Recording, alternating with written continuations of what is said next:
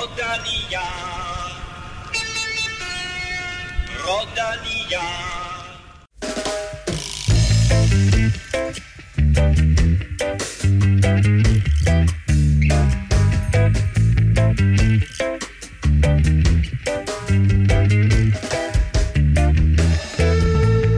Den skolde Aqua Blue Sport lukker ned, og det kom som noget af en bombe i den forgangne uge. Vi har talt med Kasper Petersen om udmeldingen og hvad der skal ske nu. Den franske præsident Macron er i Danmark, og han gav onsdag statsminister Lars Løkke Rasmussen så godt som håndslag på dansk turstart i 2021. Og så årets sidste Grand Tour i gang, og det har været en skøn start på Vueltaen, som vi taler mere om lige om lidt. Og en af de mest markante danskere i cykelsporten hedder Michael Skelte. Nu skal han være sportsdirektør hos Rival Ceramic Speed. Vi spørger en af hans rytter om, hvad det betyder. Og med det, velkommen til Stefan Johus. Ja, tak. er du i topform? øh, uf, ikke endnu. Altså, det, efter min skade og den lange pause, jeg har holdt, så tager det sgu lidt Bla, længere tid. Bla, Øh, bla. Nå, men du skal køre i Herning i morgen. ja, det skal jeg. Ja. Er Ja. det det klassiske Grand Prix Herning, det der gadeløb, eller hvad er det? Altså, der er forskel på, øh, på, på GP Herning. Der er grusløbet, som, kom, Ja. som ligger om foråret. Ja, Øh, og så gadeløbet i Herning. ja og det er Men, gadeløbet i morgen. Ja, det er gadeløbet i morgen. Det er altså, fordi jeg jo vokset op i Herning. Jeg kan jo huske, at det var jo altid en stor ting. Ja, men jeg, vi har jo også øh, Michael Blautun som sportsdirektør, som kommer fra Herning. Så øh, Jamen, jeg ved det, for jeg har, jeg har kendt Michael, siden vi var helt små. ja, og Øh. det, det er stort. Og han er, jeg tror, han har vundet begge dele faktisk. Så, øh, så det er meget, meget stort, når vi kommer derover. Og vi har lidt en joke på holdet med, at øh, vi, har, vi har virkelig mange hjemmebaner, fordi at holdet de har base i øh, Odense, altså service kurs i Odense, hvor alt står. Så har vi licens i Aarhus, tror jeg det er, som også er vores hjemmebane. Og Blautun kommer fra Herning, så det er også hjemmebanen. Og så hvor er der du fra? Hvad? Jeg, jeg er fra Amager. Så, det, vi har jo alle sammen vores egne hjemmebaner, men holdet har sådan tre, øh, fire hjemmebaner eller sådan noget. Så der, der er mange hjemmebaner for os, hvor, hvor vi skal vinde. Jamen lad os håbe, vi vinder på hjemmebane i morgen i, ja. i Herning. Øh, jeg spurgte, om du er i topform med Stefan. Øh, Det spørgsmål får du ikke, Kim. Øh, Til gengæld så vil jeg spørge, om du er i quizform. Jeg er i quizform, og jeg har engang stået og solgt øh, kasketter til gadeløbet i Herning, tror jeg nok, og Ja. hjulpet David Zabriskie på skadestuen, efter han øh, smadrede hånden ind igennem døren på Hotel Ejde. Øh, Fordi han ikke kunne komme ind, eller hvad? Nej, der kom sådan en, øh, der er sådan en svingdør ind til restauranten, og der er sådan Ja. et glasparti i, og det, ja. øh, det blev han lidt forskrækket over, og så sætter han øh, nærmest håndledet op i glas, ind igennem glasdøren, og det, Au, au, au, au. så da Nå. jeg kom, øh, kom hen og skulle, vi skulle egentlig køre ham til lufthavnen, og så, så lå han nede på gulvet på Hotel Ejde med, med et øh, viskestykke om, øh, om håndledet. Og så fik han lige testet det danske hospitalsystem, hvilket var ret underholdende. Ja, men som jeg husker, det, så, som jeg husker det, så eksisterer den, øh, den svingdør faktisk endnu. Ja, Det skal jeg lige skrive ned. men øh, ja, pas på det. Ja, pas på svingdøren. Og, og, og, og, og hvis man som udlænding skulle blive indlogeret på, øh, på hospitalet i Herning, så kan det godt svare sig at have en tolk med. Jeg måtte agere tolk over for, for en af lægerne derinde, der ikke helt sådan, var super skarp i engelsk. Det var også lidt overraskende for mig. Altså, vi var, Nej, gået, det er Herning. vi var inde i år to, vi var efter år 2000, ikke? Så Jeg troede, tænkte, du, jeg troede, du mente det, det jyske. Du skulle, Ja, men, altså engelsk kommer lidt af jysk jo, ikke? altså det jyske ah. Ikke? Altså, ah, ved det, det, er det, det er der, hvor ej det kommer fra, ikke? Ah, ej. Ikke? Nå. ja, ja. Øhm, vi er i gang med Vil Europa podcast, og den kan du som altid finde på iTunes, SoundCloud, Spotify og naturligvis også til din foretrukne eller til din eller på din foretrukne podcast app til Android. Øh, og det er en rigtig god idé at abonnere på Velropa Europa podcast, fordi vi ved ikke helt ved, om vi optager mandag eller tirsdag eller onsdag, og øh, uanset hvornår vi optager, så går du aldrig glip af et nyt afsnit, hvis du abonnerer på os. Og så smut også gerne ind forbi din podcast app og øh, giv os en anmeldelse, og på iTunes må du meget meget gerne give os nogle stjerner, og allerhelst fem af slagsen. Det hjælper os altså til at komme ud til endnu flere cykelinteresserede danskere. Og husk, at du som altid kan følge os på Twitter og Instagram. Det sker på Snablag Velropa, og naturligvis på facebook.com-velropa. Vuelta a España er snart en uge gammel, og som sædvanligt så er der ikke kun tale om flade sprinteretapper i årets sidste Grand Tour, men derimod en masse kuperet terræn og afvekslende finaler her i den første uge. Lad os lige lynhurtigt gennemgå vinderne af de første fem etapper. Rohan Dennis vandt ikke overraskende første etape, som var en 8,8 km enkeltstart, så nappede Valverde på fornemmeste vis. Anden etape, Elia Viviani, vandt heller ikke overraskende spurten på tredje etape, og øh, fjerde etape, ja, det blev en, øh, et udbryderetape, som blev vundet af Benjamin King, og så også en udbrydersejr i går da Simon Clark vandt øh, for første gang i lang tid. En meget, meget glad Simon Clark, der næsten ikke kunne forstå, at han havde øh, taget sejren. Så altså to, to dage i træk har et udbrud holdt hele vejen til mål, og øh, det øh, må siges, at det var en, en, en fed start på den her Vuelta, Kim, hvor øh, føretrøjen, den røde føretrøje, er skiftet op til flere gange allerede her i den første uge. Ja, ja, og i hvert fald overraskende for mig var det, at, at Rohan Dennis han ikke kørte efter, eller jo, han kørte sikkert efter den, men øh, at han blev skivet på en, en kategori 3 stigning, tror jeg det var, allerede på, på anden etape. Når man så, var, uh, nu fik Alex Rasmussen ikke helt ret med, at han kørte top 10 i, uh, I, i Giroen, men, men kørte dog klassement. Altså burde det ikke have været nogen, uh, nogen, noget problem for ham, og det synes jeg var overraskende. Og så, så smed Sky den lidt her i, i går, og... Uh, og det tolker jeg faktisk lidt som om, at, at de, de kører noget klassement. Altså de kører ren, rigtig klassement for Kwiatkowski. Men i modsætning til, til nogle af de andre øh, etabeløb, vi ser, både store som små, så er det ligesom om, at de hold, der har den, de er sådan set ikke specielt interesserede i at beholde øh, føretrøjen. I går, der lå Sky, selvom føretrøjen sad på Michael Kwiatkowski, så lå de bare øh, Rudi Molar og en, og en stak andre rytter køre afsted. Og øh, nu er det så Rudi Molar, der er lidt overraskende fører Vuelta a España. Det gør han altså med over et minut ned til Kwiatkowski. Ja, men jeg tror, de, altså, det er jo netop fordi, hvis de nu hvis de ikke havde nogen ambitioner med Kwiatkowski, så kan de lige så godt beholde føretrøjen, og så bruge holdet på det, og, og forsvare den føretrøje. Det, det koster jo nogle kræfter, specielt i det terræn, de kører her. Men nu siger de, okay, vi får brug for de her kræfter senere. Det har været Kwiatkowski selv ud at sige. Og det indikerer jo lidt, at, at øh, de skal bruge det til at køre klassement for ham, fordi De La Cruz er vist øh, ret langt bagefter, og at ham tror man måske ikke helt på. Ja, altså det er klart, at øh, ambitionerne er noget større end bare at beholde trøjen i øh, 10 dage. Øh, så, så de skal spare nogle kræfter. Men jeg tror også bare, generelt så er det også bare det der med at køre holdet ned i den første uge. Det, det er sådan noget, som, som Sky er meget påpasselig med at gøre. Altså, de vil selvfølgelig gerne beholde trøjen, hvis den ligger lige til højre benet. Altså, hvis det er et firemand, femmands udbrud, så koster det ikke så mange kræfter. Men når det er de større grupper, der, der slipper afsted, for det første skal man også tænke på, dem, der slipper afsted, det bliver typisk også kontrolleret i en vis grad, så hvis Sky vil beholde trøjen, så skal det så bruge øh, en time, nogle gange to timer, på at sidde og sørge for, altså, når det var en for stor gruppe, så lukker vi hullet, så kører der en ny gruppe, mm. den er også for stor, så skal de lukke hullet igen, og nu kører der fem mand, og så skal de prøve at blokere vejen videre. Det er sådan noget, der tager tonsvis af kræfter, og som man ikke ser på tv, øh, men det er hvad der sker inden for de første, den første time, nogle gange to timer. Øh, så, så at de slipper for den kamp, og at de bare kan sige, okay, øh, mm. det er lige meget. Så længe, så længe der ikke er nogen klassementsfavoritter, der, der, der kører afsted, så kan de egentlig bare lade det, lade det gå, og så slipper de lidt for, for alt føringsarbejdet, øh, indtil de rammer sådan ja. bjergene for alvor, og måske kan han tage den tilbage.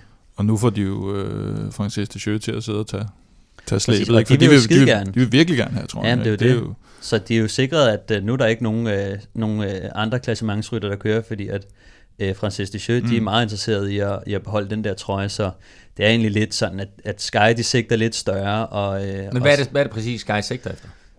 Jamen jeg tror, de sigter efter at se om, øh, hvad hedder det, for det første om Kwiatkowski ikke kan, kan køre klassement, øh, og så skal de spare et hold til at bakke ham op. Men hvis han heller ikke kan, kan præstere, altså hvis han ikke øh, kan køre top 5, og, og, og de ikke skal forsvare det, så skal de også bevare kræfterne til, til nogle af de andre. Altså mm. de er nogle spændende rytter med, De La Cruz, øh, hvad hedder det, de unge øh, Sivakov, Paul Sivakov øh, og øh, Tau Geoghan Hart. Mm. Øh, der er mange ryttere på holdet, som, som kunne være etappevinder, øh, så det er også klart, at, at de skal ikke bare ligge og føre for at, for at holde den trøje et par dage. Øh, så, men, så men, de... altså, men, men, men du, du kommer lidt ind på det her, fordi er det her et spørgsmål om, at Michael Kwiatkowski så længe har øh, taget til takke med at være en luksushjælperytter, og nu øh, pludselig her, uden Grant Thomas, uden Chris Froome, og med en Dela Cruz, som ikke har øh, vist noget som helst indtil videre, er, han, er det her hans mulighed for at, øh, at køre klassement, og vise, at han kan køre klassement? Ja, men helt sikkert. Øh, Kwiatkowski, han har jo øh, altså med årene lagt på, om vi har set ham i Grand Tours, og han har de seneste to år i turen, har han øh, været den bedste hjælperytter, de har haft, tror jeg. Øh, han er og, det bedste hjælperytter, nogen har haft. Ja, lige præcis. altså, han har været virkelig, øh, og han har bare siddet, og øh, han har endda været bedre end Wout Poels og nogle af de andre i, i bjergene. Mm. Han har nærmest været, ud over Egan Bernal-turen i år, så var han måske den bedste bjergrytter, øh, hvad hedder det, til at bakke øh, Froome og Geraint Thomas op.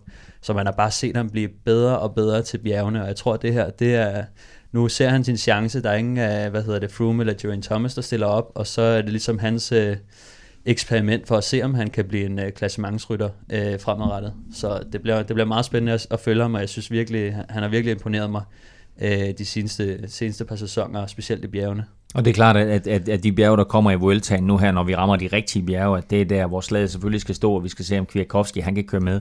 Fordi han bliver toer på enkeltstarten efter Rohan Dennis, og så bliver han toer øh, på den her eksplosive afslutning på anden etape øh, efter Valverde, som Valverde jo tager præcis på den måde, som, som vi altid er vant til at se Valverde tage dem.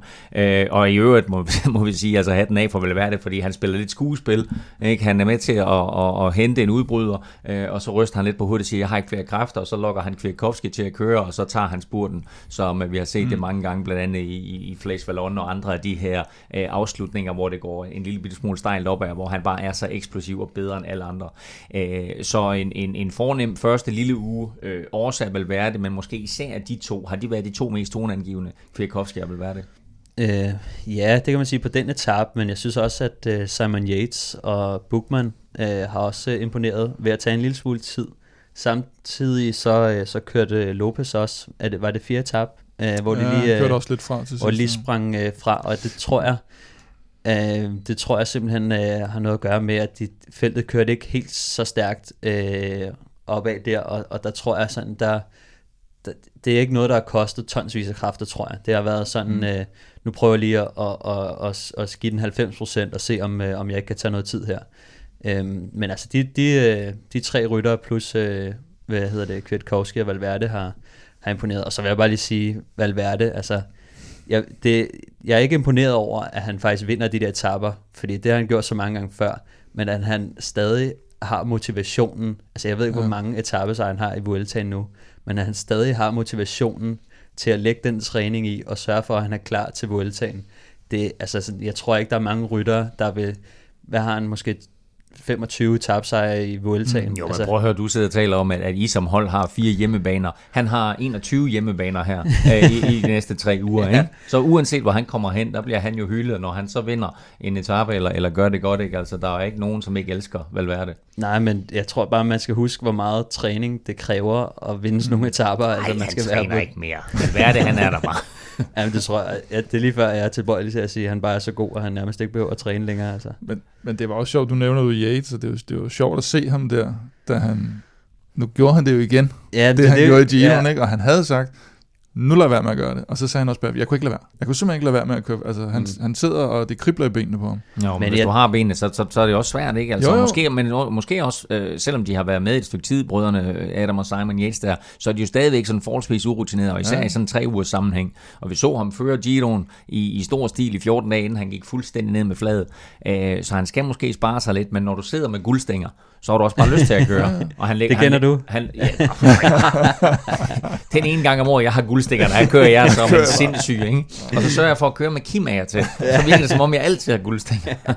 Nej, han ligger, han ligger faktisk fire i øjeblikket. Mm. Uh, Simon Yates, lad os lige lynhurtigt gennemgå, hvordan top 10 ser ud i øjeblikket. Altså Rudi Molar uh, forrest, lidt overraskende selvfølgelig, men han kommer han ikke til at holde den før, tror jeg. Det er så 41 sekunder foran Kwiatkowski, 48 sekunder foran Emmanuel Buchmann, 51 sekunder foran uh, Simon Yates, og så uh, 53 sekunder foran uh, Valverde. Det er alle dem, der ligger inden for et minut. Og så kommer Kelderman, uh, Jon Isagire, Tony Galopang, Nairo Quintana og så uh, Steven Kreuzweig, uh, alle sammen også lige over et minut uh, efter førertrøjen. Hvad hedder det? Jo, jeg tror også lige i forhold til Simon Yates, altså grunden til, at han gjorde det i Sion, det skal man også lige huske. Det var fordi, han havde mm. både Froome og Tom Dumoulin jagtende, hvor han vidste, at han skulle ud og have et stort forspring i forhold til den sidste enkeltstart. Så på en eller anden måde var det jo fint nok, at han prøvede ja, ja. at skabe sig det forspring, fordi han, han ville få brug for det. Uh, han knækkede sig bare, uh, inden de nåede der til, men jeg tror også, at sådan, helt sikkert har han, har, må han have lært noget. Altså, og det, og det, det, det, det var heller ikke uh, sådan et angreb, hvor han virkelig har vredet sig selv som en karklud her. Men, men altså, det er mere, hvis han gør det, hvis han bliver, altså det, det han gjorde i Giro var jo heller ikke de der lange, lange angreb, men det var bare, at han gjorde det hele tiden. Ja. Og der kan man sige, der styrede han sig trods alt på, på den første øh, ja. kategori 3 stigning, og så kunne han ikke lade være her på den sidste. Ja. Og, øh, altså, indtil... Men altså Valverde kører jo også for, altså Valverde kører jo teknisk set for Quintana. Og det er jo spændende ja. at se, om kommer det til at holde stik, eller hvad fanden? Altså det, det tror jeg ikke rigtigt, vi ved, før, før Ja, nu løbet ligger de i kommer hvert fald lidt. bedre og bedre til, kan man sige, øh, nu her, med, med, med, med to mand i top 10, Men- og så må vi se, hvordan de griber den Man af. har jo set den konstruktion før, hvor at, altså, hvor han, at Valverde, han er ligesom spiller anden violin, Mm. men at han skal være til stede i klassementet, sådan så han kan spilles ud eller Mm. udgøre en trussel.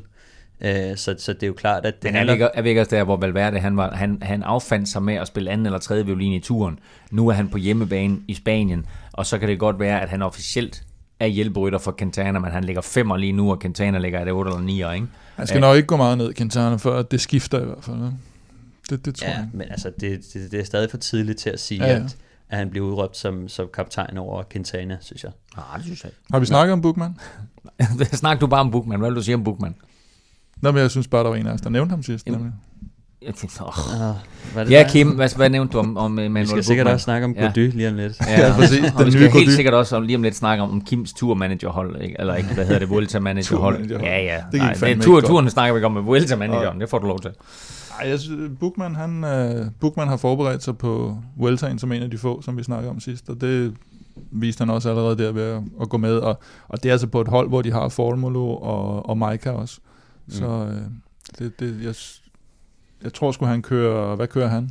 Top 5?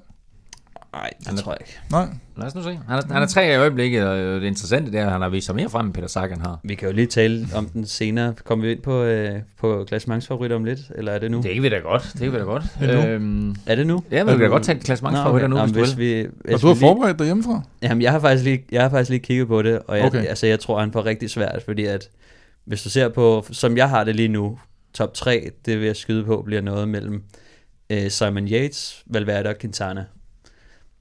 Og dem tror jeg ikke, Bookman slår. Det er Og der, har, der har du så ikke Kwiatkowski med. Nej, der har jeg ikke Kwiatkowski Nej. med. Så har jeg de første udfordrere til øh, top 3. Der har jeg Lopez og øh, Uran. Ja, Uran har vi lidt glemt, ja. Øhm, de ligger alle sammen til, altså det er alle sammen, øh, altså de ligger inden for 40 sekunder, de her. Øhm, de næste rytter, jeg så vil nævne, det er så man siger, kandidater til måske en top 5, top 7 eller sådan noget. Der har du Pinot, Kwiatkowski, Kelderman, Ardo, og så har jeg smidt Bookman ind, som For at mulig, gøre mig glad. for at gøre dig glad, ikke? Men altså, hvad, jeg har jo, øh, Men prøv at høre, lad jeg os har tage 10 dem. ryttere her. Nej, men lad os tage dem. Du har den jeg sidste tror gruppe Jeg her. tror ikke, at altså, den sidste gruppe, der vil jeg sige, Pinot, han slår han nok. kører ikke klassement. Er du sikker på det? Nej, det siger han. Men det, jeg er jo også blevet meget i tvivl, jeg sige, for han har faktisk set meget godt ud. Jeg tror, Lad os sige, at han ikke kører klassement. lad os sige, så han han ikke med. Så er han væk. Så har du, øh, så har du Ardo. Åh, oh, men det ved du. Han har vundet, han har vundet Vueltaen før. Det ender jo i ren gøjl og fjol lige pludselig. det ved vi. Det gør det jo. På et eller andet tidspunkt, Ja, ja. så står han jo helt af. Okay, så har du, Så han øh, væk. så har du Kelderman. Ham Ja, ja, er han, trods alt mere fidus ja, til. Han, han viste allerede svaghedstegn på den, på den sidste kategori her. Han, øh, han, mm. han har været for længe ude. Så er han væk. Okay, så har du Kwiatkowski. Hvem er det største talent der? Kwiatkowski er, er jeg lidt bange for. Okay, så har du i hvert fald Kwiatkowski. Slår Bookman øh, Uran. Ja, det får vi se. Vær ærlig. Jo, men det, der er også lige to-tre, der ryger ud jo. De styrter og sådan noget, ikke? Ja, det kan han Det, lige så vel det, selv lige, gøre. det lugter utrolig Han meget af en top sådan 5, lidt en, faktisk. øh, Synes jeg. Bookman, han, han er jo ikke altså, den største ekvibrilist på, øh, på en cykel. Så vidt jeg kunne se det, så huggede han og hiv op af, Ja, for at fange så- Yates der. Så smukt ud. Det er så skrækkeligt. ud. Nå, men der er i hvert fald, så har du Lopez, Quintana, Valverde og Simon Yates. Ja, det bliver sværere at have med at gøre, ikke? Så det er en top 5, det tror jeg skulle blive svært. Tror vi stadigvæk på Superman Lopez? Ja, han skal Ja, nok komme øh, med, med tiden der, ikke? Han skal nok få kørt sig op, det tror jeg. Hvad blev han sidste år? 7-8 stykker? Fordi han fjollede på en eller anden... Var det der, han kørte i grøften og sådan noget? Eller var jeg det tror, han var i lige smuttet ud i marken, var han ikke på et tidspunkt. Jeg kan ikke rigtig skille med. De der, Nej, de nej han, så har han, han, er i også- marken, han er i marken på Derudover så kan man også sige, altså Bookman, han, han, han må også kæmpe lidt for kaptajnrollen på sit eget hold. Altså de har jo, ja. Har de Maika og, øh, Formula. og Formulo med, ikke? Så det er sådan, altså jeg synes Formulo, han, han er virkelig en fed rytter. Altså man, han, han er en cykelrytter, som, som altså en, en rigtig vedløber, kan Mm. man bare se. Altså han, han, er, han er hele tiden med fremme. Øh, han, han kan han kan det svære terræn også. Øh, han har noget punch, og øh, han har vist sig at være en, en rigtig god bjergrytter, og har gjort det godt i Sion også, øh, både i år, men også øh, førhen, Mm. øh, med en etappesejr øh, for, for et par år siden, og har kørt okay klassement sidste år også, så er det sådan, jeg har mere fidus til Formulo, og måske endda også Rafael Maika, end jeg har til Bookman. Ja, Men han er spændende, og øh, ja, nu må vi se. Altså, det kan vi jo, det kan vi jo tørre på undervejs. Sådan, så bliver, vi, så bliver vi så meget klogere på diverse favoritter. Jeg glæder mig til at se, hvordan det her det ender. Jeg synes, vi skal lige tale om en sidste ting, og det er den sprintsejr, som øh, Elia Viviani øh, mm. fik, fordi øh, han var jo overbevisende og øh, elegant, men blev også kørt sp- øh, smukt frem til den her spurt af Michael Mørkøv, som selvom det så ud som om, at, at Mørkøv lige blev fanget og blev lukket lidt inden, så kører han sådan stille og roligt lige fri og afleverer Elia Viviani. Øh, og, og, og Mørkøv slår faktisk et hul sammen med en gruppe, sådan så de sidder en 7-8 stykker, tror jeg det er, og så er der 10 meter ned til resten af, af feltet, så Mørkøv kommer også ind i top 10 på den her etape. Men Mørkøv og den måde, han leverer, afleverer øh, Elia Viviani på her, det er høj, høj klasse. Ja, det er, og den, også den ro, han kører med, netop i, i de der tilspidsede situationer, det, det er utroligt tydeligt at se, at han, han går mildstalt ikke i panik, når han sidder, mm. når han sidder inden for de sidste 300-400 meter. Og, og så, så åbner han netop den der dør til Viviani, som han så selv må, men må gøre færdig. Ikke? Men når man ser ham inden for den sidste halvanden kilometer, så, så det er rigtigt, når han sidder måske lidt tilbage, men han, han, han prøver at holde sig fri der, hvor man siger, han bliver lidt lukket inde på et tidspunkt, men altså, han wrestler sig bare fri, ikke? Altså, mm. jeg så to gange, hvor han bare altså, skubber folk væk, mm. og det viser bare, at han har fået lidt mere spidse albuer nu. Han, øh, han er jo, selv... han har jo også fået noget øh, quickstep ved, at de har vundet de der snart 60 sejre, ikke? Jo, altså det er øh, det, altså bare det, at Mørkøv... De er jo højst i hierarkiet, ikke? Mørkøv, han er i quickstep-trøjen, det giver mm. noget mere respekt, og han har måske sin bedste sæson nogensinde, og han har DM-trikonen på, han er Viviani, som er den mest vindende sprinter på dæk. Det giver bare så meget mm. autoritet, og det giver ham lov til at puffe alle de andre væk, i princippet så. Og at han begynder at gøre det og fylde noget mere, det gør også bare, at øh, nu, nu kan han puffe alle de andre væk, og det gør han så også. Og, og øh, jeg synes, jeg var, var ekstremt fedt at se, hvordan han bare var sådan meget autoritær i sin måde mm. at, at manøvrere frem på. Og så synes jeg også, en lille genistreg var, at da han så kommer frem til fronten med, hvad er det, 300 meter tilbage, og han begynder at han lige ud i... Så, øh, så kommer han frem, og så kommer han for en cykel lige for, foran øh, Danny van Poppel. Præcis. Og så trækker han den ind til venstre, ind og blokerer ham. ja. Og så stopper han sådan set med at sådan, træde for alvor. Og det, altså, det synes jeg bare, det viser meget godt, hvordan en lead-out-mand har flere opgaver. Det er ikke bare nok, at han, at han fører Viviani frem.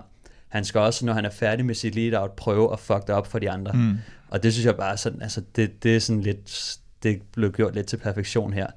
Ja. Øhm, I hvert fald, at, at ja, som jeg så det, så sad øh, Danny van Poppel faktisk i måske den bedste position i de sidste 5 km frem til spurten.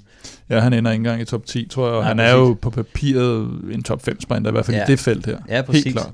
Så at han, han sørger for at komme ind foran ham og lukker hele den side af faktisk. Mm. Så han lukker hele indersiden af med blandt andet Danny van Poppel, og så sørger han for, at uh, Viviani han sidder i anden, tredje position, og, øh, og egentlig bare skal overspurte, øh, var det Nizzolo eller sådan noget lignende. Ja. Øhm, og så selvfølgelig Sagan, som, som sad bag ham, men, øh, men vir, virkelig godt øh, stykke arbejde. Meget flot. Og så skal vi heller ikke glemme øh, Askren. Det, det har man en tendens til, når man så meget får smidt mørke i hovedet der til sidst, ikke? men ja. øh, ham og så ham der Peter Sherry, de sad jo altså de sad virkelig og fik øh, vind på næsen ude på, på ruten der, ikke? Og, og han sagde til mig efterfølgende Askren, at de havde faktisk lidt haft en aftale med Sky den dag om, at Sky sagde, ja, men vi skal nok føre op til et eller andet, jeg tror det var på noget stigningsværk. Ja.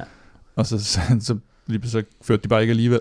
Og så fik han lige en, øh, en 20-25 km tur der af Askren, han lige kunne sidde og, og hygge sig lidt med. Ikke? Ja, ja. Så øh, han, har, han har virkelig men altså, gjort sig øh, fortjent øh, til den plads på det hold. Men det er perfekt, det er perfekt, hvad hedder det, det er det perfekte job til sådan en som Askren, som bare er en motor. Mm. Øh, og de er skide glade for den måde, han kan hjælpe på. Øh, og det passer måske også lidt bedre for ham at, at få den rolle, end hvis han nu skulle være lead-out. Altså sådan, det, det vil ikke helt passe nej, til ham. Nej. I hvert fald ikke endnu. Øh, så det job, han udfører der, det gør han godt, og det passer også rigtig godt til ham, fordi han er en enkeltstartsmotor, så det, det er helt perfekt at, at få ham derop. Altså Quickstep, de må være sindssygt glade for at have ham siddende derop, fordi at... Og, og det vil jeg lige spørge om, fordi vi sidder og roser Kasper Askren her, det gør vi selvfølgelig, fordi vi sidder med danskerbrillerne på, og det samme gjorde TV2.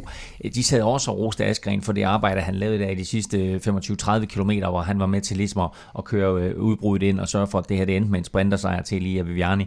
Men hvor meget betyder det for Quickstep, og for den sags skyld for Elia Viviani, hvor meget lægger han mærke til en fyr som, Jamen, han, som Kasper Askren? Han nævnte ham jo i sejrsinterviewet. Der nævner han netop, øh, han siger, jeg tror han siger det der med øh, en stor tak til Peter Sherry og, og, og Kasper, tror jeg, han siger, altså the young, the young guy, eller sådan et eller andet, tror jeg, han Han sagde. kan ikke sige hans efternavn. Nej, As. Askren. altså, det kan godt være, det var det, han ikke synes var.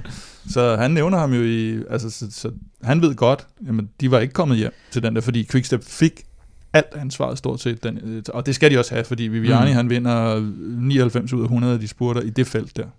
Mm, Og det er også, kan man sige, det er fedt at have sådan en rytter som Askren, som er en god enkeltstartsrytter, og han kan faktisk også godt køre rimelig opad. Altså, han kan godt tage nogle af de der mindre bjerge, øh, og køre, køre et godt tempo hen over dem. Øh, så altså, det er perfekt at have en, en young gun som ham, som, øh, som også er, er meget glad for den opgave, han får. Mm. Altså, og så kan man også sige, at du kunne have øh, Tim de Klerk, som øh, vejer 100 kilo, og er måske er en god motor også, men han passer måske ikke lige så godt til terrænet som Askren, så det passer bedre have ham derind.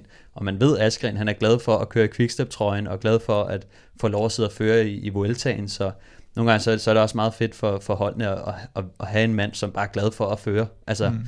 Så, øh, så der, er- der, det er ikke sådan, du kunne have Ilio Kajse, øh, men han vil ikke være lige så, altså han vil ikke Men synes, kan- det var så fedt. Kan du prøve at sætte lidt ord på, hvad det betyder for nogle rytter som Askren? Øh, I det øjeblik, han kommer på World Tour niveau, så starter han ikke på et eller andet bambushold, så starter han for Quickstep og sidder der i en Grand Tour og er med til at, at køre Viviani til spurtsejr. Jamen, det er jo den ultimative motivation, altså, øh, og øh, han har jo helt sikkert øh, super meget respekt for opgaven, som bare betyder, at han opper sit, sit fokus og sit niveau, øh, og øh, han får lov, han ved jo, okay, der er mulighed for, at jeg skal køre Vueltaen og sidde og køre, øh, køre hvad hedder det, Viviani frem til nogle spurter, så det motiverer ham jo helt vildt, og han står jo sikkert knivskarp hver dag, og han får lov til at komme på tv, og øh, alle snakker om ham og sådan noget, så det er jo sådan, lige pludselig så bliver det jo hans øh, største øh, løb nogensinde, ikke? Øh, og Jo, det, så kan du se, at han, han er jo nærmest sådan en slags mini-Lars Bak nu, ikke? Altså den rolle, han har. mm, Og, og, og, man Og kan halvt jo- så gammel. Ja, altså, og man kan jo se, se hvor værdsat sådan en som Lars Bak er i feltet, ja. altså som bliver, bliver betragtet som det, for det er jo en slags specialistrolle, du så får. Det man så kan sige om Askren, det er, om han skal blive i den rolle i resten af sin karriere, eller hvor skal han hen herefter. Men det må vi jo det må vi altså, tage en snak med ham om på et tidspunkt. Først og fremmest, så skal han jo sikre sin plads ved at lave det Ja. arbejde, som de giver til ham. Derudover, så skal han prøve at imponere på enkeltstarterne, og så mm. gennem sine gode enkeltstarter, øh, hvad hedder det, skal han prøve at få oppet sin rolle, eller i de mindre løb, hvor han måske er med til at køre et cykelløb blandt fire-fem andre øh, unge rytter, skal han prøve at, at forbedre sig, men når, når han, altså, når det er Vueltaen, så er det 100% fokus på, på opgaven, mm. og så øh, det kan godt være, at han får lov til at køre sig ud på enkeltstarten, hvilket øh, sådan nogle rytter som Tim de Klerk, Ilio Kajse og sådan nogle andre hjælperytter, de vil aldrig få lov til at køre sig ud på en enkeltstart, fordi de vil sige, hvor er det dumt, at du skal sidde og køre dig helt ud på for en plads som nummer 40-50 stykker. Øhm, men det kan godt være, at Askren han kan få lov til det, hvis han gør sit arbejde ordentligt. Øh, Det var, hvis han har kræfter i behold, ikke? Ja, præcis. Altså, men øh, ja. Så øh, dejligt at høre, at det går godt for danskerne. Mørk er jo måske verdens bedste lead-out-rytter lige nu, og så Kasper, the young guy, altså med en øh, stor andel i den her Viviani-sejr. Vi bliver lige øh, kort ved Vueltaen, fordi, drenge, øh, vi skal have sat quizzen i gang. Nå, Ja, og øh, vi har talt om hjemmebaner, og øh, der er ikke nogen tvivl om, at øh, Vueltaen det er hjemmebane for de spanske ryttere. Øh, langt størstedelen af Vuelta og Spania er vundet af spanske ryttere igennem tiderne. Men hvilken rytter har vundet flest Vuelta og Espanja sammenlagt? Er I der? Mm-hmm. Har I forstået spørgsmålet? ja. Ja, ja. Har I et øh, bud? I behøver ikke komme med. Overhovedet I får lov til at sidde og tænke lidt over det. Jeg har et bud. Ja, godt. Jamen, Det vi er glæder, mig. vi glæder os, Stefan. ja. Svaret på, I får lov til at svare lidt senere, og svaret på quizzen, ja, den får du derude Vi skal også. lige, øh, vi skal jo lige, Jeg, jeg er skal ved at runde af, ikke, Kim, så skal du ikke begynde at afbryde. Hvad så? det synes jeg lige, vi kan tage her allerede. Jeg har jo nedlagt officiel protest Ja, prøv at mod den seneste Men quiz. det- du skal jo lægge en 50'er, før Ja. ja. den bliver officiel. Sådan er det jo til cykel. Hvis du skal Ja. lægge protest, Og det er så, 50 så, er det euro. en, Det er 50 euro. så er det en 50 op i dommervognen. Ja. Det er reglen. Ikke? Ja. Ellers så lige meget. Alle Ja. kan stå og gale op, men altså man skal ligesom Ja, der, var, altså- der var klart fejl sidste gang. put your money Den- where, den you, where your mouth is. Quizzen er hermed sat i gang. Siden sidst er et af de mere prominente cykelhold på pro-kontinental niveau simpelthen lukket ned. Aqua Blue Sport, der har de to danskere, Kasper Petersen og Lasse Normand på holdet, og også har den danske sportsdirektør Niki Sørensen i staben, de stoppede deres aktiviteter, og det med kort varsel og øjeblikkelig virkning. Kim, what the hell is going on? Nej, men det er jo... Jeg er, jeg er nok blevet for gammel til mange ting, og også at, at ikke blive overrasket over ting, der sker i cykelsporten, og det her, det er jo sådan en sådan typisk, hvor man bare siger, nå ja, det selvfølgelig, selvfølgelig sker det her, ikke? fordi det er, det er vanvittigt, altså det er, det kommer ud af den blå luft, ikke? og det, man kan sige, at det eneste indikation, der var på det, det var den der meget mystiske pressemeddelelse, der lige pludselig kom med, at nu havde de overtaget øh, Verandas Wilhelmsholdet, og øh, Wout van Aert skulle køre for dem til næste år, og de skulle, øh, nu vil det bare det helt Hvad, store. hvad, hvad sker der for Jamen, det? så kommer der en øh, melding lige pludselig fra Verandas Wilhelms øh, 20 minutter senere, eller sådan noget. Så siger det har vi ikke hørt noget om, det, det, det kender vi ikke noget til, og så væk med pressemeddelelsen. Nå, okay. Ja, ja. Vi har købt jer. Nej, har så en måned senere, nå, nu lukker vi så. Det var meget behendigt, at uh, Wout van Aert, han lige pludselig var i føretrøjen uh, i Danmark rundt, og så kom Ja. ja. den melding lige pludselig, ikke? Ja. Og uh, sikkert for at generere et eller andet uh, omtale og et eller andet sjov. Men altså, det var jo noget med, at der havde været snak om det. Altså, Ja, ja, de ja, havde ja, snakket det- om det, så det er sådan... Men Aqua Blues uh, fortolkning, det var måske, at de var nået lidt længere i forhandlingerne, Ja. end, uh, end de selv mente. Uh, for Men de snakker jo Williams. også om, van Aert er jo også ude nu og, og kritiserer sit eget hold og sige, at det der kommunikation og hvad fanden sker der, fordi nu er det sådan noget med, at de skal øh, måske fusionere med de der Rumpot, eller hvad de hedder i Holland. Mm. Og han siger også, fordi han vil jo gerne væk til det, har han ikke en forhåndskontrakt med, med Lotto, tror jeg, Lotto Jumbo eller sådan noget øh, om et par år. Mm. Så han vil jo egentlig gerne bare ud af det pis der, fordi det, de har heller ikke styr på deres shit, det der lille sniper-cycling, som, øh, som står bag. Øh, og, og de har sikkert ligget og, og shoppet rundt der og se, hvem, fordi de har jo Wout van Aert, de bruger som bait nu, ikke?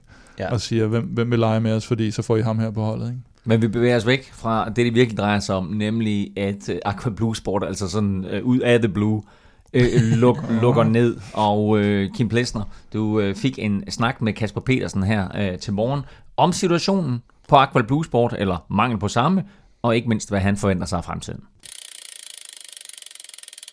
Altså, hvornår finder du ud af, at der, der er et eller andet helt galt? Øhm, det gør jeg i mandags. Øh, faktisk kun øh, en time før de sender pressemeddelelsen ud. Øhm, der får jeg en mail, ligesom alle mine holdkammerater, hvor der står sådan rimelig kort, at, øh, at holdet lukker, fordi der har været nogle problemer med både at fusionere og, og med, med, med 3T. Så der har simpelthen slet ikke været, altså, du har slet ikke haft noget på fornemmelsen, eller noget som helst inden der?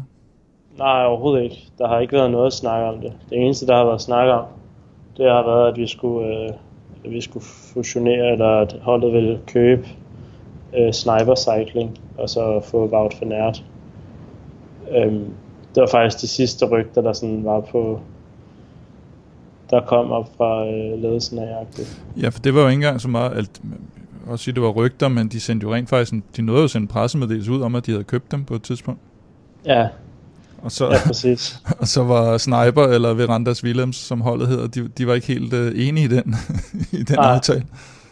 Ej, jeg også, øh, af hvad jeg har hørt, så har det været en meget, meget underlig øh, affære i forhold til, at der har været en masse forhandlinger, og så har de virket som om, det var de interesserede i, at det gjorde vi, og så, øh, ja, så er de vendt tilbage lidt efter, så jeg sagde, ej ikke alligevel, det er sket i flere omgange. Øhm, øh, så jeg ved ikke helt, hvad det er, de har sådan prøvet. Nej, nu Og vil, nu- de, nu vil de prøve at fusionere med de der Roompot øh, Ja, hollandske. præcis. Ja. ja, det er så kommet ud, det her, hvad var det i går, jeg læste det i hvert fald. Ja. um, at nu er det det, de prøver. Så de har på en eller anden måde altid haft en interesse i at fusionere med et andet hold, kunne man forestille sig. Ja, fordi de er jo også interesserede i at beholde øh, Wout van Aert, virker det som om, og han, han er ret frustreret og skal jo væk. Han ved jo godt, at han skal væk, og han, som det ligger lidt i kortene, vil han jo egentlig gerne væk før tid, virker det lidt som om. Ja, det kunne der godt tyde på. Um, ja. Så det er dejligt typisk øh, professionel cykelsport. ja, der er altid som det plejer. Men hvordan så? Så sidder du der, og så får du sådan en melding der, og så... Øh, og og det virker som om, at når man læser lidt om det, at der har været nogle rygter også om, at... Øh, hvad hedder han? Rick Delaney der, øh, der ligesom styrer holdet, at han havde bare sagt til en eller anden, prøv at høre, holdet er lukket, lad være med at stille flere spørgsmål. I'm out. Ja.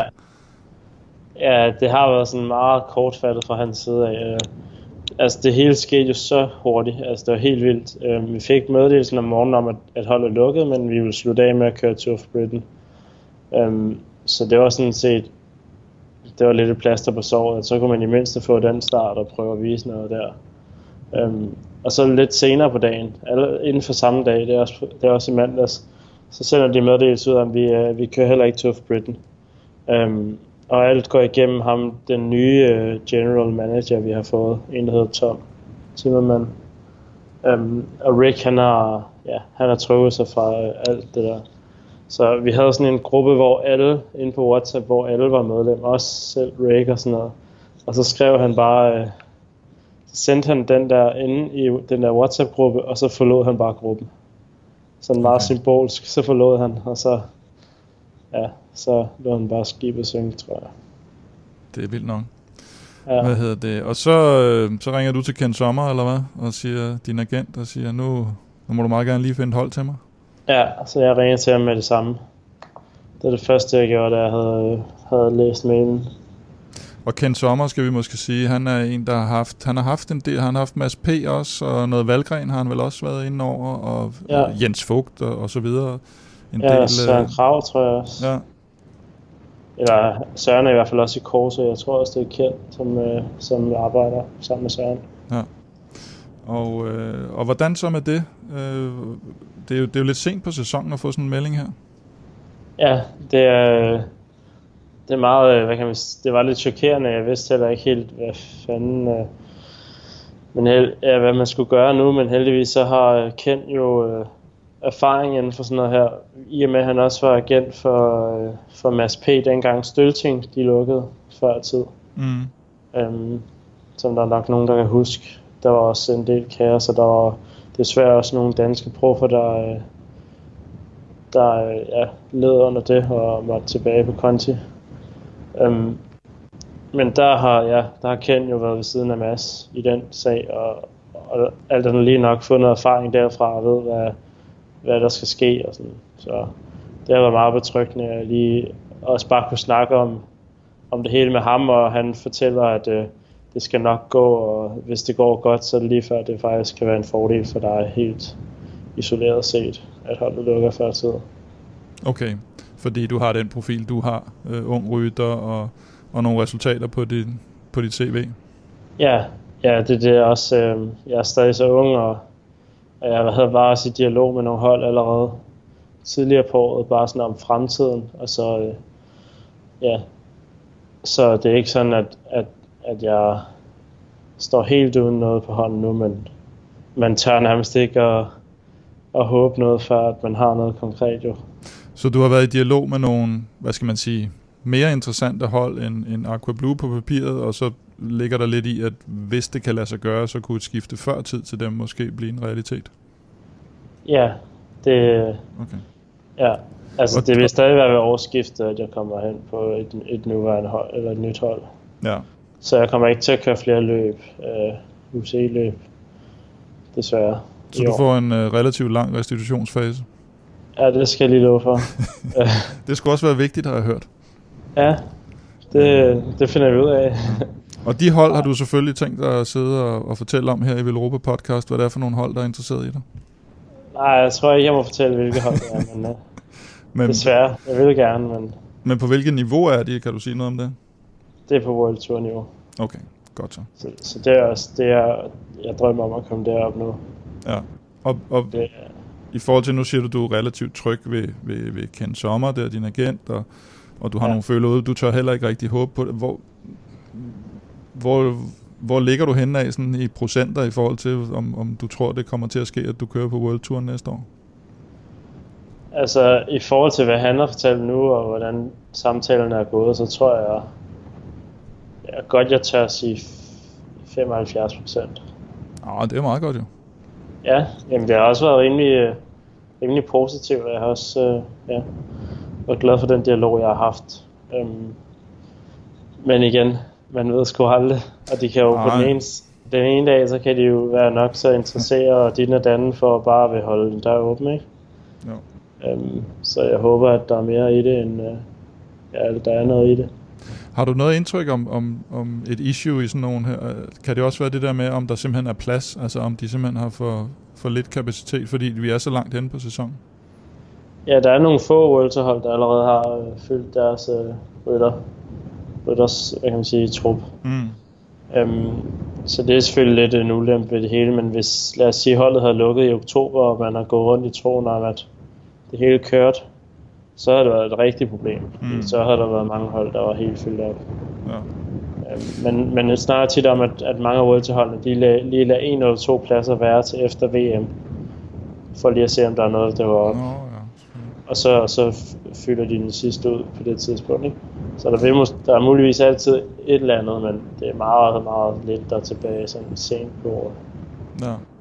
Uden at, øh, det kan vi jo ikke, vi afslører ikke noget ved at sp- at spørge dig om det, for vi ved ikke, hvad der er for nogle hold, der er interesseret i dig, men lad os du bare sige, og det behøver ikke have noget med dem, der er interesseret i dig at gøre, men hvis du sådan frit kunne vælge på hylde 1 af World Tour hold, uagtet, ja. øh, hvor, hvor kunne du så egentlig godt tænke dig at komme hen? Altså hvad for et hold vil passe til dig? Altså, ja, det er jo det er meget svært at sige, når man kun har set det udefra, men, men uh, et hold som Sunweb synes jeg kunne være rigtig interessant, også i og med de her Morten Bennekov, um, som også virker rigtig dygtige, og bare generelt hele deres staff bag ved rytterne, der virker som om, der er et rigtig stort setup, og de er meget, meget fokuseret på, at uh, det ikke bare skal være tilfældigheder, men det, der skal, der skal, det, det man gør, det er fordi man ved, det, det er godt. Um, ja, de arbejder meget, meget øh, fokuseret med deres unge rytter. Så Ja, det er meget talentudvikling også, ikke? Ja, Og, men jeg kan forstå, at de skal bruge nogle bjergrytter til at hjælpe Dumoulin, kan jeg forstå. Er det, er det dig der? Har du prøvet at sælge dig ind som der? ja jeg har, øh, jeg har sagt, at jeg kan godt tabe mig lidt, så Præcis. Du har Øh. tid til at gå på slankekur nu i hvert fald, ikke? ja, jeg har fire måneder, Ja. så, så det, øh, ej, jeg ved sgu ikke helt, øh, det er nok ikke lige den trup, jeg vil komme ind i, hvis det var, men øh, de har også haft en del udskiftning i deres trup i år, så Ja. ja. Det er rigtigt. Man kunne håbe, der også var plads til, til en i deres ja, fladbanetrup og klassikertrup måske, hvor jeg nok bedre vil passe ind. Og hvad hedder det? Så skal du rent faktisk køre løb i morgen? Ja, I lige før jeg tror, det bliver sæsonens sidste. afslutningsløb Ja, i Herning. ja. Og der er noget med, at du skal køre mod øh, en rytter, som er blevet meget populær her på det seneste. Øh, fordi han har været med i Velropa podcast. Stefan Djurbus. Ja. Ja. Øh, skal, skal vi lave sådan en øh, Velropa podcast challenge om, hvem der bliver bedst placeret i Herning? Eller, eller hvad, hvad, hvad ja. Skal vi have? Skal der være noget på højkant? Æren er jo meget selvfølgelig, men hvad, hvad tænker du? Jamen, uh, vi må lave et eller andet vedmål, så der er lidt ekstra at køre om. En Velropa-kasket eller sådan noget? Ja, det siger vi. Men Sådan så, Sådan en har du haft på før, har du ikke? En? jamen, jeg har også en nede i Nå, du har jo en i Gino. Ja. Det er rigtigt. Jamen, vi, sætter, skal- vi, vi sætter simpelthen en Velropa-kasket på højkant til, til den af dig og Stefan, der, der slutter højest i, øh, i Herning. Hvad hedder Ja. løbet i Herning egentlig? Det hedder... Nu skal jeg passe på. Øhm, de har lige skiftet, tror jeg, Nå. Be Cool. Uh, Herning City gadeløbet. sådan. Nå, det er selv gadet. Ja, okay. Den er klassisk, jo. Hvad hedder det? Jamen, det bliver jo, så er der jo virkelig noget at køre om nu. Og, øh. Ja. og vi kan prøve at lægge den over til Stefan og høre, hvad han, hvad han har at sige om den sag. Sådan der, Stefan. Altså, der, er åbenbart et stort løb tilbage på kalenderen for Kasper Petersen, og det er en uh, head-to-head mod dig i morgen i Herning. Jamen, det, er det, det, det er det største. Det er det, der sikrer kontrakten, tror jeg. For dig eller, eller Kasper? Ja, det er for, begge, for, for os begge to, tror jeg Altså, hvis, faktisk. hvis, hvis Kasper forventer at komme på World Touren, og, øh, og du slår ham i morgen, ikke? Ikke? Ja. Altså, så tager så må. Tour-pladsen vel gå til mig. det må den gøre. Så, så ringer jeg til, til Ken Sommer. det er stærkt. Øh, men hvor jeg, nu sidder vi og joker lidt her, det er jo altså, det er en, det er en, det er en bizarre situation, det er en alvorlig situation. Altså, de får det at vide med ganske, ganske kort varsel. Øh, og holdet, holdet bliver nærmest lukket ned over WhatsApp. Altså, kunne du forestille dig øh, den form for kommunikation fra en leder? Ja, det kan jeg godt i Nå, det kan cykelform. godt. det kan jeg så godt. Altså man så nu det på, på mindre øh, målstok sidste år, var det jo med Gian Castelli-holdet, som jo også gjorde det, altså hvor Kasper han kørte øh, sidste år, mm. som også gjorde det pis godt, og øh, den blev også trukket, og så lige pludselig så øh, blev rytterne også kaldt ind, øh, sådan, altså 20 minutter efter, at de havde, altså, så var det sådan, men holdet lukker, øh, og de havde jo også forhåbninger om, at "Nå, men nu havde holdet gjort det så godt, øh, Og nu, øh, nu, nu snakker de med nogle sponsorer og sådan noget, og så lige pludselig så blev de kaldt ind til, hvad der kunne have været en præsentation af den nye sponsor, ja. som så blev sådan en, nå dreng, øh, det bliver ikke til noget, øh, I kan bare tage hjem igen. Altså, jo, vi har haft, øh, vi har haft Stølting der, det tyske eventyr, der overtog øh, kult. Mm. Vi har haft jo så sent som sidste år på, på World Tour niveau Cannondale og, og hvad, hvad de nu ellers hedder nu. Ja. Der er jo også øh, præsenteret, de præsenterede jo en eller anden sponsor, eller de havde jo præsenteret en bookmaker, ikke? Mente de der, i hvert fald over for rytterne at der var en deal med dem, og derfor så, og så lige pludselig, så må de netop ud, og så må de ud og crowdfunde ja, ja. og alt muligt, halløj, ikke? Uh, Men ja, ja det, det, det overrasker ikke så meget, når det kommer til cykelsporten, fordi Ej. at det, det hele er bundet op på, at man skal ud og jagte nogle sponsorer, og de forhandlinger, der går der, og så, øh, så er der lige pludselig, så, når, når aftalen ikke går igennem, så kommer lige pludselig nogle chokudmeldinger, så øh, det, det er selvfølgelig pisse ærgerligt, men det, det undrer mig sgu ikke, øh, som det er sket her. Men heldigvis for Kasper er det jo, altså, som han også er inde på, at han er jo en relativt gunstig situation. En ung rytter, der har vundet EM og har et, et godt CV og sådan mm. noget. Ikke? Og, og der er mange hold, der er interesseret i en, en, en, en ryttertype og en rytterprofil som ham. Hvad sker der med, med alt udstyr? Altså, der er et væld af cykler, og der er alt muligt andet udstyr. Det bliver solgt. Det bliver solgt. Det bliver sgu det solgt. Bliver, det bliver solgt og malet om, eller malet om og solgt. ja, men jeg tror, at øh, det er jo sådan, at øh, altså, cyklerne bliver jo bare solgt til højst bydende. Altså, det, der skal bare penge i kassen, ikke? Og øh, alle bilerne og alt udstyr og sådan noget, det er sådan noget, der bliver solgt videre til nogle af de andre hold. Ikke? Så er det sådan, at vi har en øh, autocamper og den her bus, mm. og, øh, og så kan det være, at øh, Fortuneo, de tænker, så skal vi have, øh, så får vi en billig bus her. og så på en blå avis, og så... Jamen, det er sådan noget, på en blå avis. Det er sådan noget der. Altså, det, det bliver bare solgt ja, videre til, til det næste. Det er ret, det er ret uh, sent på sæsonen, den her udmelding kommer. Hvad, hvad betyder det for, for Kasper Petersen og de andre ryttere? Øhm, altså jeg vil sige, nu har vi for eksempel Lasse Normand, som altså, han, er, han er i kontraktår i forvejen, så det, er sådan, det, det ændrer måske ikke det store på ham. Han har måske haft snak med dem om at muligvis at forlænge, men fordi at, at de ikke har kunne måske tilbyde ham, jeg tror ikke, de har tilbudt ham en kontrakt endnu, fordi de ved, den situation, de har, det, den er usikker. Så han har, for, han har nok været ude og snakke med nogle andre muligheder, øh, og måske foretrukket, foretrukket dem, fordi han vil jo også gerne op på World Tour og så videre.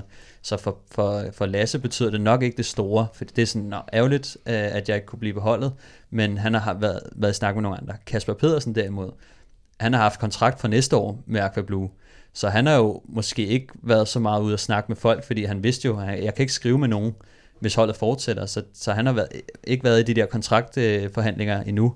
Så lige pludselig, når han får udmelding, jamen, så skal det hele til at starte. Mm. Og det er måske lidt sent at starte på, fordi de andre ryttere, som ved, at de er kontraktår, de starter måske i juli allerede. Mm. Og, og hvis, hvis man er en god rytter, så har du allerede øh, forhandlet på plads og, og, og meldt ud i starten af august. Ikke? Men forhandlingerne starter jo allerede i juli.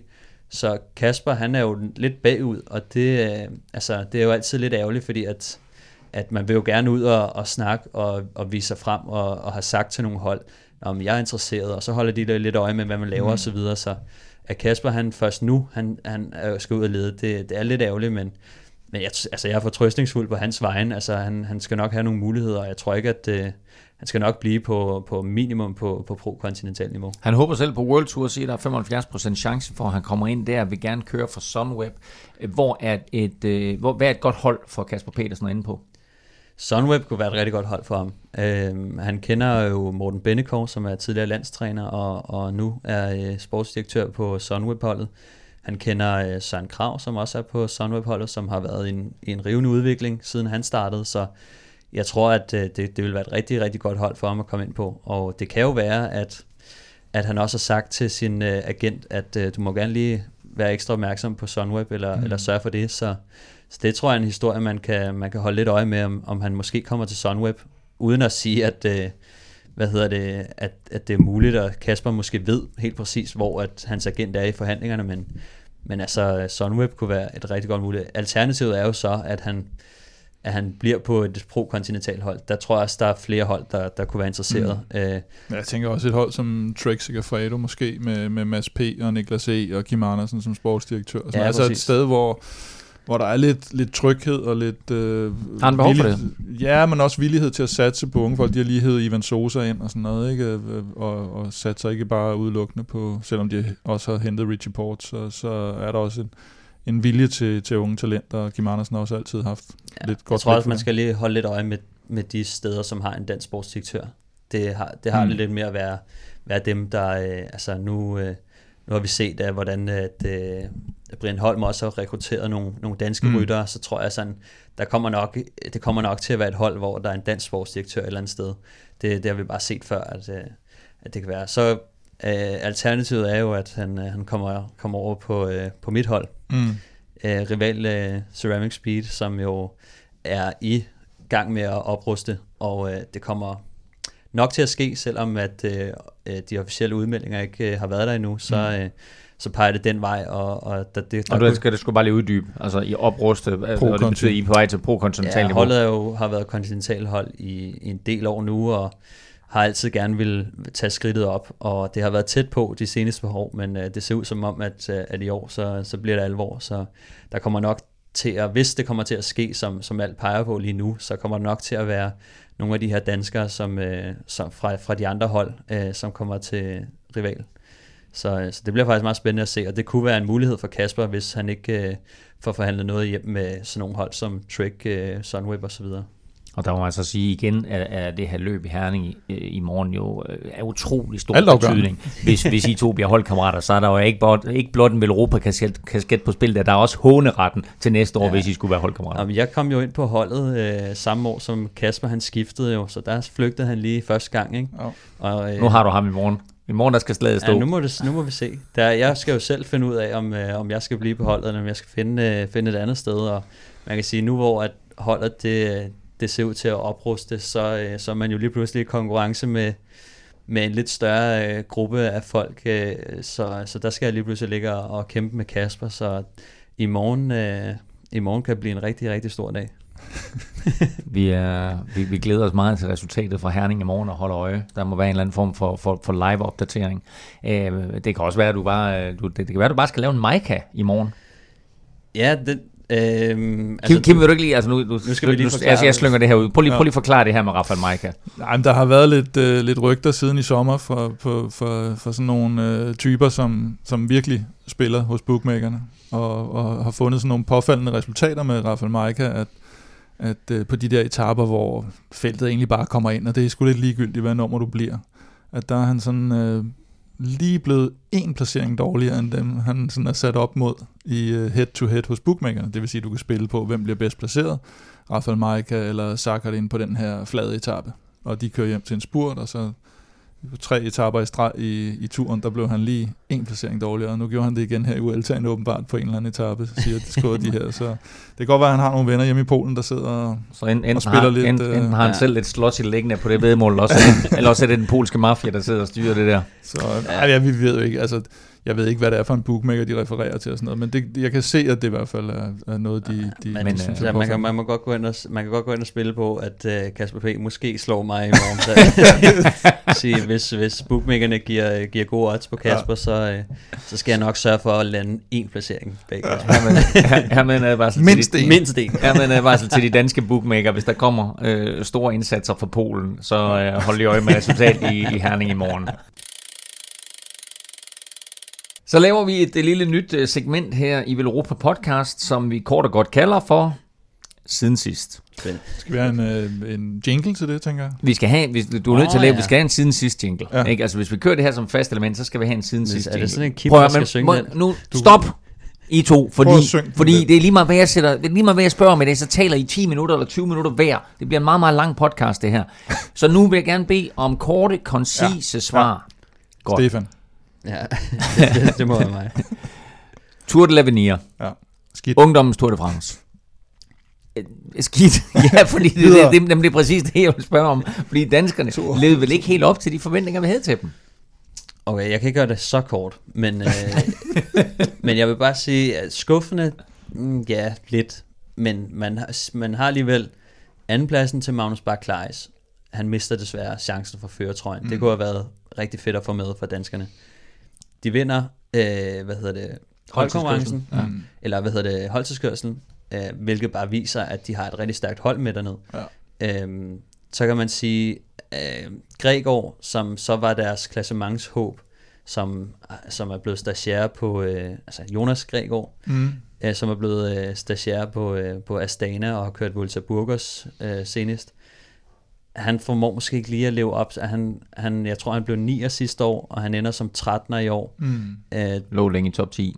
Ja, og han, han, lå, han lå rimelig deroppe. Jeg tror, han lå nummer 4 på et tidspunkt som det bedste, og så, så faldt han, så dryssede han lidt derned af, og det var måske ikke lige, helt sikkert ikke som, som han selv havde forventet, og måske heller ikke helt som, som, som vi kunne have forventet af, af danskerne. Øhm, man kan sige, deres andet klassementshåb, det var Jonas Vingegaard, som skifter til øh, Lotto Jumbo. Han har haft en hjernerystelse, og derfor ikke trænet så meget på det sidste så han var der ikke. Men det, som jeg faktisk synes var mest imponerende, det var Mikkel Bjerg, mm. øh, som er den her enkeltstartsmaskine, som højst sandsynligt har skaffet dem sejren i holdtidskørselen. Øh, det må bare være ærlig at sige. Øh, han er kun 19 år, øh, det vil sige, at han er mange år endnu på U23-niveau.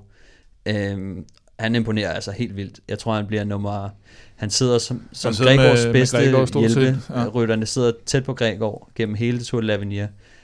Altså, han, han er ikke en bjergrytter. Han er, han er ret stor, mm. øh, men han, har, han træder simpelthen så mange watt, at han lige pludselig kan køre opad med, med nogle af de bedste bjergryttere. Øh, og i og med, at han kun er 19 år, altså, så det, det vidner bare om et ekstremt højt niveau. Øh, altså, Mit spørgsmål var, vi leder ikke op til forventningerne. Kan jeg, kan, kan, kan jeg tillade mig at vente den om og så sige, det kan godt være, at vi ikke leder op til forventningerne, men der er, er, er gode, gode ting at kigge fremad imod. Helt sikkert. Jeg synes, altså, når man siger, at det har været skuffen, de har, de har fået øh, en holdsejr, og de har fået en anden plads. Jo, og der var ikke nogen, der forventede, at de skulle vinde Tour de l'Avenir samlet, eller have en på podiet. Ja, okay, outside Jeg chance sige, med, altså, med Gregor, Gregor, ikke? det, Men, han, men, han, altså, de kunne have været tilfredse med en top 5, og ja, i og med, ja. at han bliver nummer 13, så er det ikke tilfredsstillende. Hmm.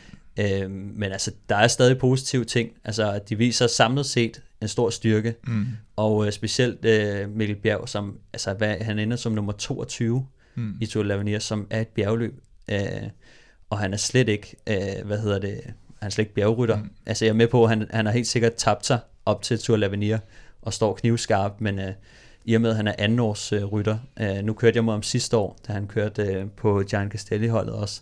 Og der kørte han altså også vanvittigt stærkt. Øh, og der vandt han jo også øh, U23 øh, verdensmesterskabet i enkeltstart. Så altså, han er virkelig en, som, som man godt kan holde lidt øje med øh, de næste par år. Han skal nok øh, vinde nogle store løb.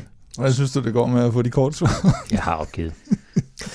Vi øh, skal lige omkring øh, jeres eget hold. Stefan, Ja. Rival Ceramic Speed, fordi øh, I har fået ny sportsdirektør. Øh, en mand, som mange øh, danske cykelfans kender rigtig godt, i hvert fald af navn, nemlig Michael Skelte. Mm. Hvad betyder øh, det for din fremtid? Øh, for min fremtid, så er det måske lidt skidt faktisk. Øh, Skelte, han har jo været sportsdirektør på øh, Virtu, eller hvad hedder, de hedder øh, Team Wow nu. Mm. Mm. Øhm, men Skelte kommer ind på holdet, og det er selvfølgelig pissegodt for holdet. Og han er en sindssygt god sportsdirektør, alt hvad jeg har hørt om ham. Øh, den måde, han har øh, formet øh, som, som Valgren og altså mange toprytter, øh, Mads Pedersen og så videre. Øh, virkelig god sportsdirektør, som jeg har hørt det. Han kommer ind på, på holdet fra næste år, øh, sikkert i takt med, at holdet skal, skal op på pro-kontinentalhold. Men øh, Skelte, han, øh, han kommer jo nok til at tage et par rytter med sig, øh, og det øger bare konkurrencen for, for mig, så det er sådan, Du har trænet lidt mere jo.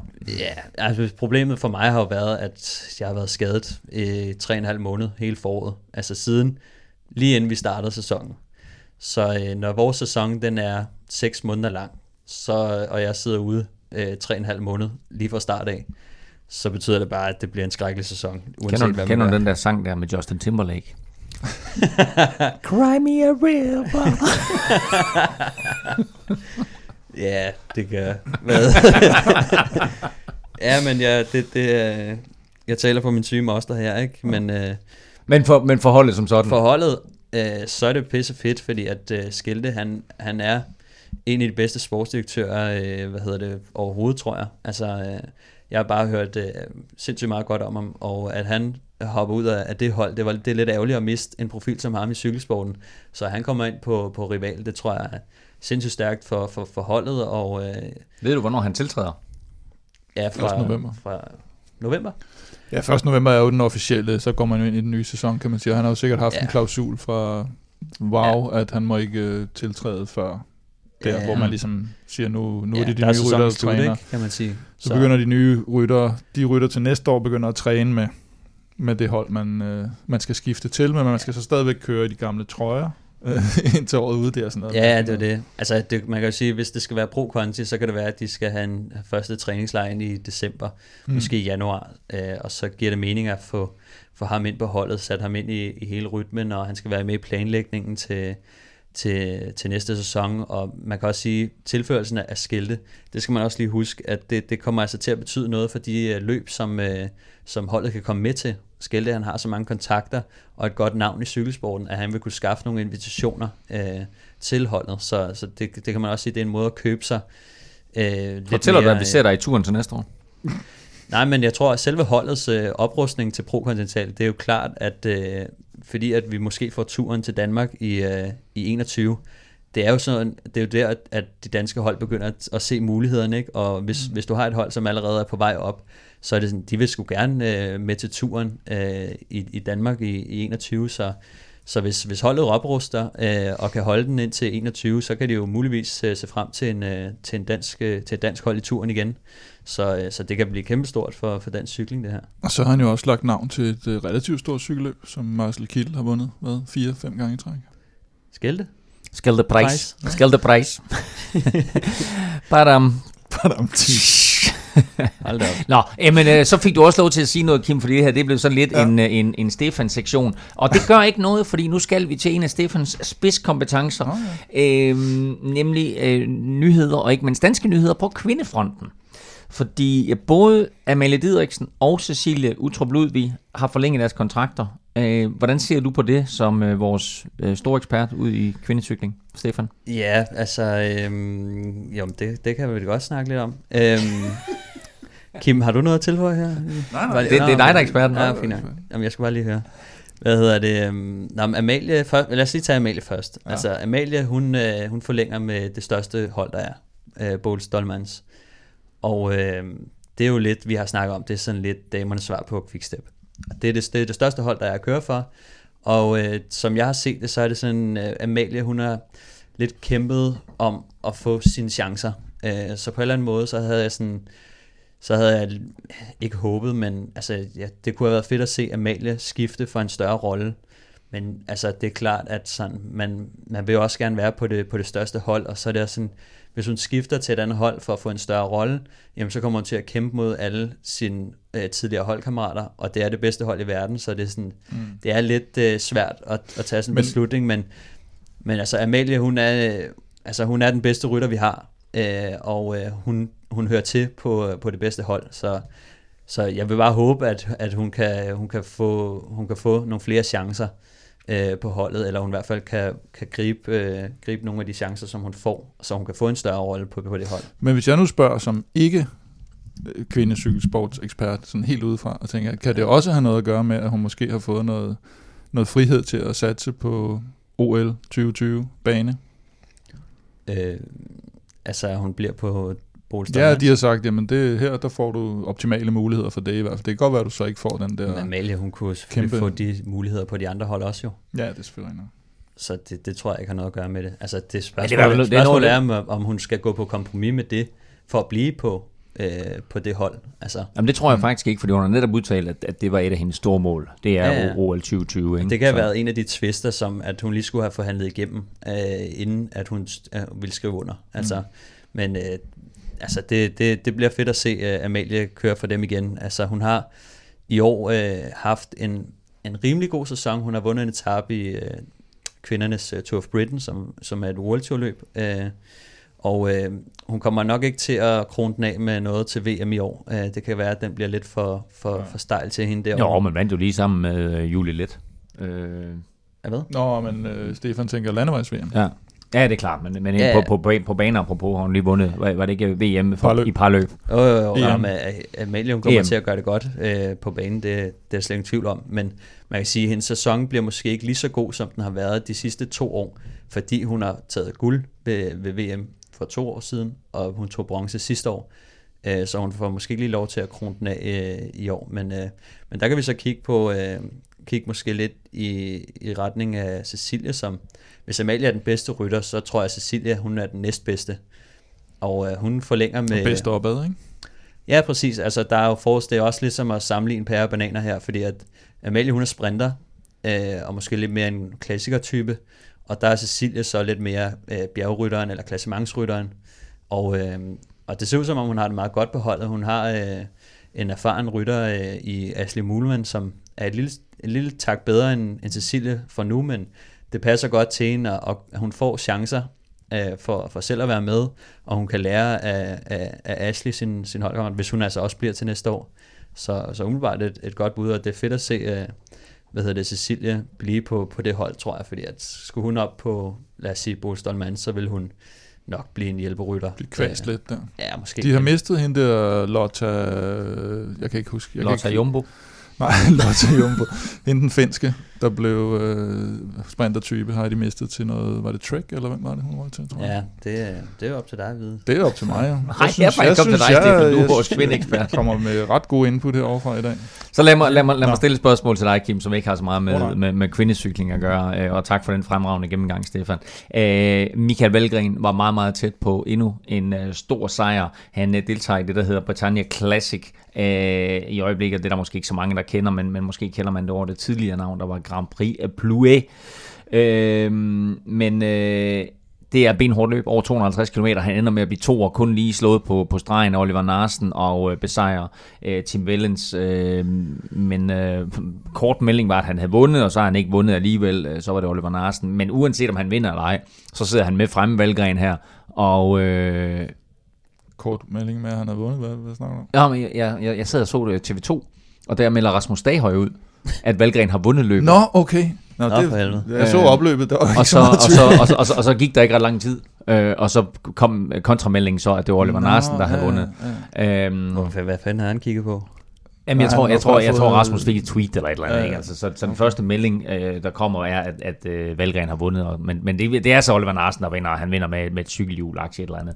Men uanset om han vinder eller ej, så må vi bare sige, altså Valgren har holdt utrolig højt niveau hele året. Han er deroppe nu, hvor ja, man bliver jo ikke engang overrasket over, at han sidder i det selskab, og det var jo også det der sådan, danskervær, som vi kalder det, ikke? Og, og det pissede ned, og, Som og det, jo, men det, det, er kun de, det er kun de virkelig de hårde drenge, der sidder, der sidder med hjem der, ikke? Og, og Narsen og Tim Vellens er altså nogle, nogle, nogle bad guys. i ikke nok med der, det, så var der også øh, Matthews og altså... Ja, de kommer, så, de kommer så Ja, ja, ja, i, øh, i næste, og, i og det var dem, der var favoritterne. Ikke? Øh, Mm. de, de blev kørt agter ud, netop, tror jeg, på grund af vejret, at det blev, ellers skulle det godt endt i en større gruppe selvfølgelig. Ikke? Men, Men, det viser bare det der med, at han, han er bare konstant på det der høje niveau, og sidder med, og vi skal vende os til, at når vi snakker, det er klart, Sagan van Avermaet er stadigvæk lige niveauet over, men så er han lige derunder. Øh, Det er det. Jeg I, synes- i klassiker terræn. Men det der cykelløb, det er ekstremt fedt at se på. Altså, så Vildt det, undervurderet løb. Det er vildt undervurderet. Altså hvis man godt kan lide at se cykelløb, så klart hellere se sådan et løb, end at se en, øh, altså en turetap. Altså Ja. langt hellere. Der er så meget mere cykelløb. 250 km, der er sådan nogle øh, grusveje, eller fanden der er, øh, jordveje, øh, de kører på undervejs, ikke?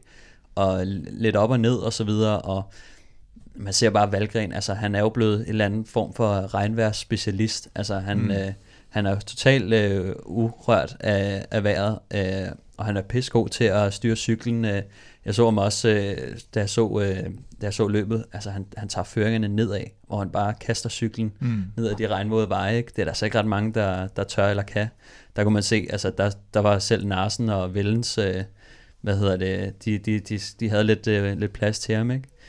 Øh, men virkelig, virkelig fedt cykelløb. Han får ligesom øh, kørt væk sammen med, med Narsen og Vellens, som jo altså er klasserytter. Mm. Og så ender han lidt i en uheldig øh, sandwich mellem de to Belg- øh, belgiske belgier røvhuller der, ikke? Som, som Ja. senest tog røven på hinanden i, øh, hvad hedder det, øh, hvad fanden var det, de, de kørte forleden? Øh, Bing Bang, eller Øh, ja, var det ikke Bing Bang, hvor at Vellens angreb øh, med Narsen på hjul, og Narsen han spiller kold, og så angriber han bagefter og sætter Vellens og sådan noget. Så man ved bare, at, at de to røvhuller, de kommer ikke til at lukke nogen Ej, huller. Så man så også. Valgren, da Vellens han prøvede at angribe sådan lidt, så, Ja. ja. så var Valgren altså rimelig hurtig til at lukke det ned, for han, han ved godt, at der er altså ikke nogen af de to, der, der kommer til at sidde og lukke huller. Altså det, Ja, ja. Men, Nå. øh, men det, er Det var det korte vi, svar. Ja, det var nemlig et kort svar. Vi taler, vi taler ikke så meget om anden pladser, men her der gjorde vi lige, fordi Valgren han ganske enkelt er på et vanvittigt højt niveau i øjeblikket. Øh, en anden ting, som øh, er glædeligt, om end ikke 100% sikkert endnu, det er, at vi øh, nok, og det der ord nok er væsentligt her, men vi nok får en turstart i Danmark, fordi den franske præsident Macron, han er i Danmark øh, lige nu, og han tog en øh, cykeltur sammen med Lars Løkke Rasmussen i går, og det gjorde de uden cykelhjelme, hvilket selvfølgelig skabte stor furore hos en masse mennesker, men øh, jeg synes mere, at det var super fedt at se de to øh, med andre øh, spidser. Øh, Man kan ikke forvente, at en, en gut med Macrons hår skal tage en hjelm på. Præcis. Ej, nej, ikke? nej. Man kan ikke ødelægge håret. Ikke? Og Nej, der, nej, Det, det er væsentligt, at man ikke tager en cykelhjelm på der. Det tager vi afstand men, øh, fra. Men prøv, der jeg, synes, der jeg synes, at det er virkelig fedt, at vi får øh, en, øh, en, en, en øh, stor præsident øh, fra et markant land til Danmark, og han tager en cykeltur rundt i Danmark, eller rundt i København.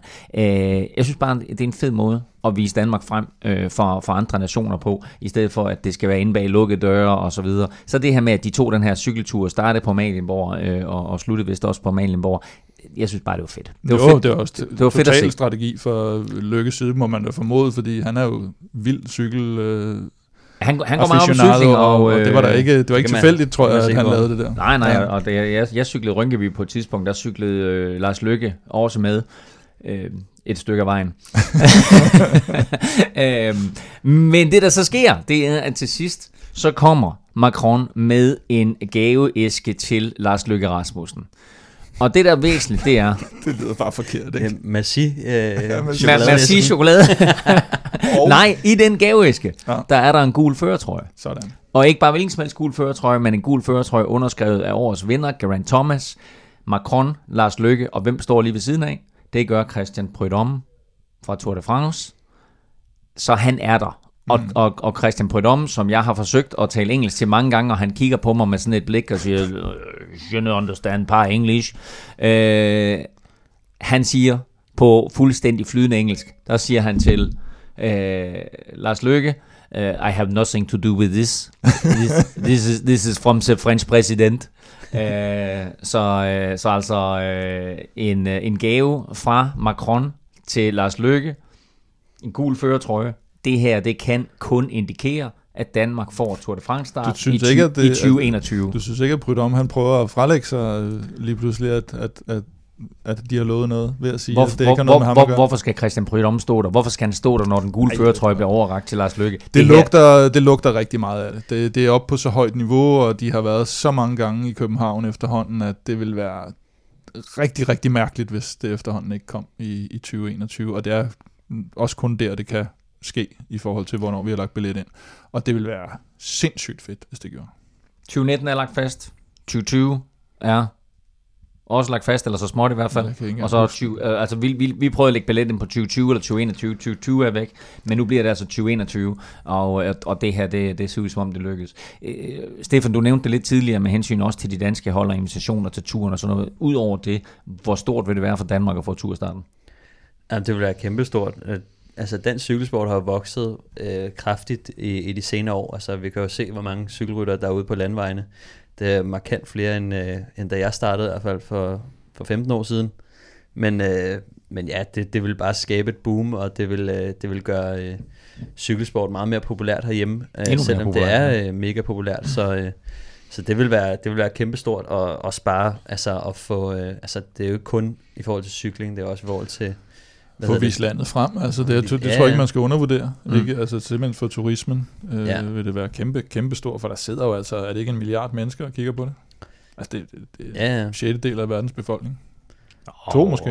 Hvad ved jeg? Ah, det er måske, det er, må- det måske 19 lige, det er måske 19 lige, milliarder. det er, må- det er, ja, 19 milliarder cirka Ja. sidder der og ser hver etape. Men vi har jo også, øh, det ved jeg ikke, om, vi- om vi skal breake nu. Øh, nu snakker I jo om Rival, der prøver, altså vi har jo også, med, med den her nyhed, har vi jo tænkt meget på øh, i Kip Cyklist Europa. Vi har haft et fransk navn for vores cykelhold Ja. altid, og, og vi synes, det Er det er breaking, meget, det her? Det er meget påfaldende, at det lige er Tour de France, der kommer, når vi har et fransk navn til vores hold. Så vi overvejer faktisk lidt, om, øh, om vi laver den der øh, trappeløsning, hvor ja. Vi også kører måske Pro Conti næste år, og så noget, noget World Tour i 21, ikke? 2021. Øh, Er det nu, du og- starter indsamlingen? Vi laver, crowd, noget, vi laver noget crowdfunding, vi laver noget folkeaktier, vi laver Made in, Made in Europa. Jeg kan ikke se, hvad der kan gå galt her. Men det er jo, det er jo 100 mennesker, der skal komme og lægge en Ja, million. men det er 100 det er mennesker, Ja, der hvis bare skal 100 komme mennesker lægger en million, så er den der. Ja. Er det ikke bare Ikke? at, at Det er tage, 100 mennesker. Er det ikke bare at tage hatten i hånden, og så skal der nok uh, dumpe nogle millioner Men hvem ned? kender man ikke, der bare lige kan... Det er 100. Vi har, hvad har vi af følgere på Facebook? Ja, det, det, 10.500. Det er bare 100 af dem, der skal komme med en million. Det kan jeg slet ikke se, hvordan det kan gå galt. Ja, eller Jeg har jo set i cykelsporten, at det, det fungerer rigtig godt. Det fungerer skide godt. de 10.000 skal bare ligge 1.000 hver. Så er den også hjemme. Nej, det er nogle alt for højt tal. Dem, kan jeg ikke, dem kan jeg ikke arbejde Dem, dem, med. kan jeg- okay, Nej, fair nok. Så bliver jeg forvirret. Nå, prøv. Jamen, øh, jamen, så lad det er så, breaking. det, det var breaking. Ja, det så vil Europa laver simpelthen et uh, pro-konti hold. Vi starter der på forventer, søndag. Ikke, ikke håber, men forventer at få en Altså, invitation. vi har vundet stjerneløbet, ikke? Kim han overtager Verandas Williams, Ja. øh, har jeg hørt. og Rumpert, og vi genopstår Der kommer en Kasper ud i og eftermiddag. helt lort. Ja. Vi har vundet stjerneløbet, vi stiller op i Cancellara der på søndag. Jeg siger ikke mere. Øh, er du, øh, er, er, er, du, er du sportschef, er du ejer, øh, eller er du sprinter eller Prøv at bjergrytter? kigge på t-shirten. Der står Grampør på den t-shirt, sige- det er derfor jeg spørger. Jeg siger, kender I uh, Gianni Savio fra Androni-holdet, ikke? Det er mit store idol. Så jamen, øh, jamen øh, en vild nyhed, Kim, øh, Ja. ja. og, øh, og fedt øh, at være med lidt, lidt med på sidelinjen øh, til det her enormt store projekt. Øh, har du et projektnavn, der hedder bare Turstart 2021? Made in Velropa. Sådan. Jeg vil sige, Kim, det, det eneste grimpør, der er i ham, det er, at øh, han har samme frisyr som Bjørn Ries.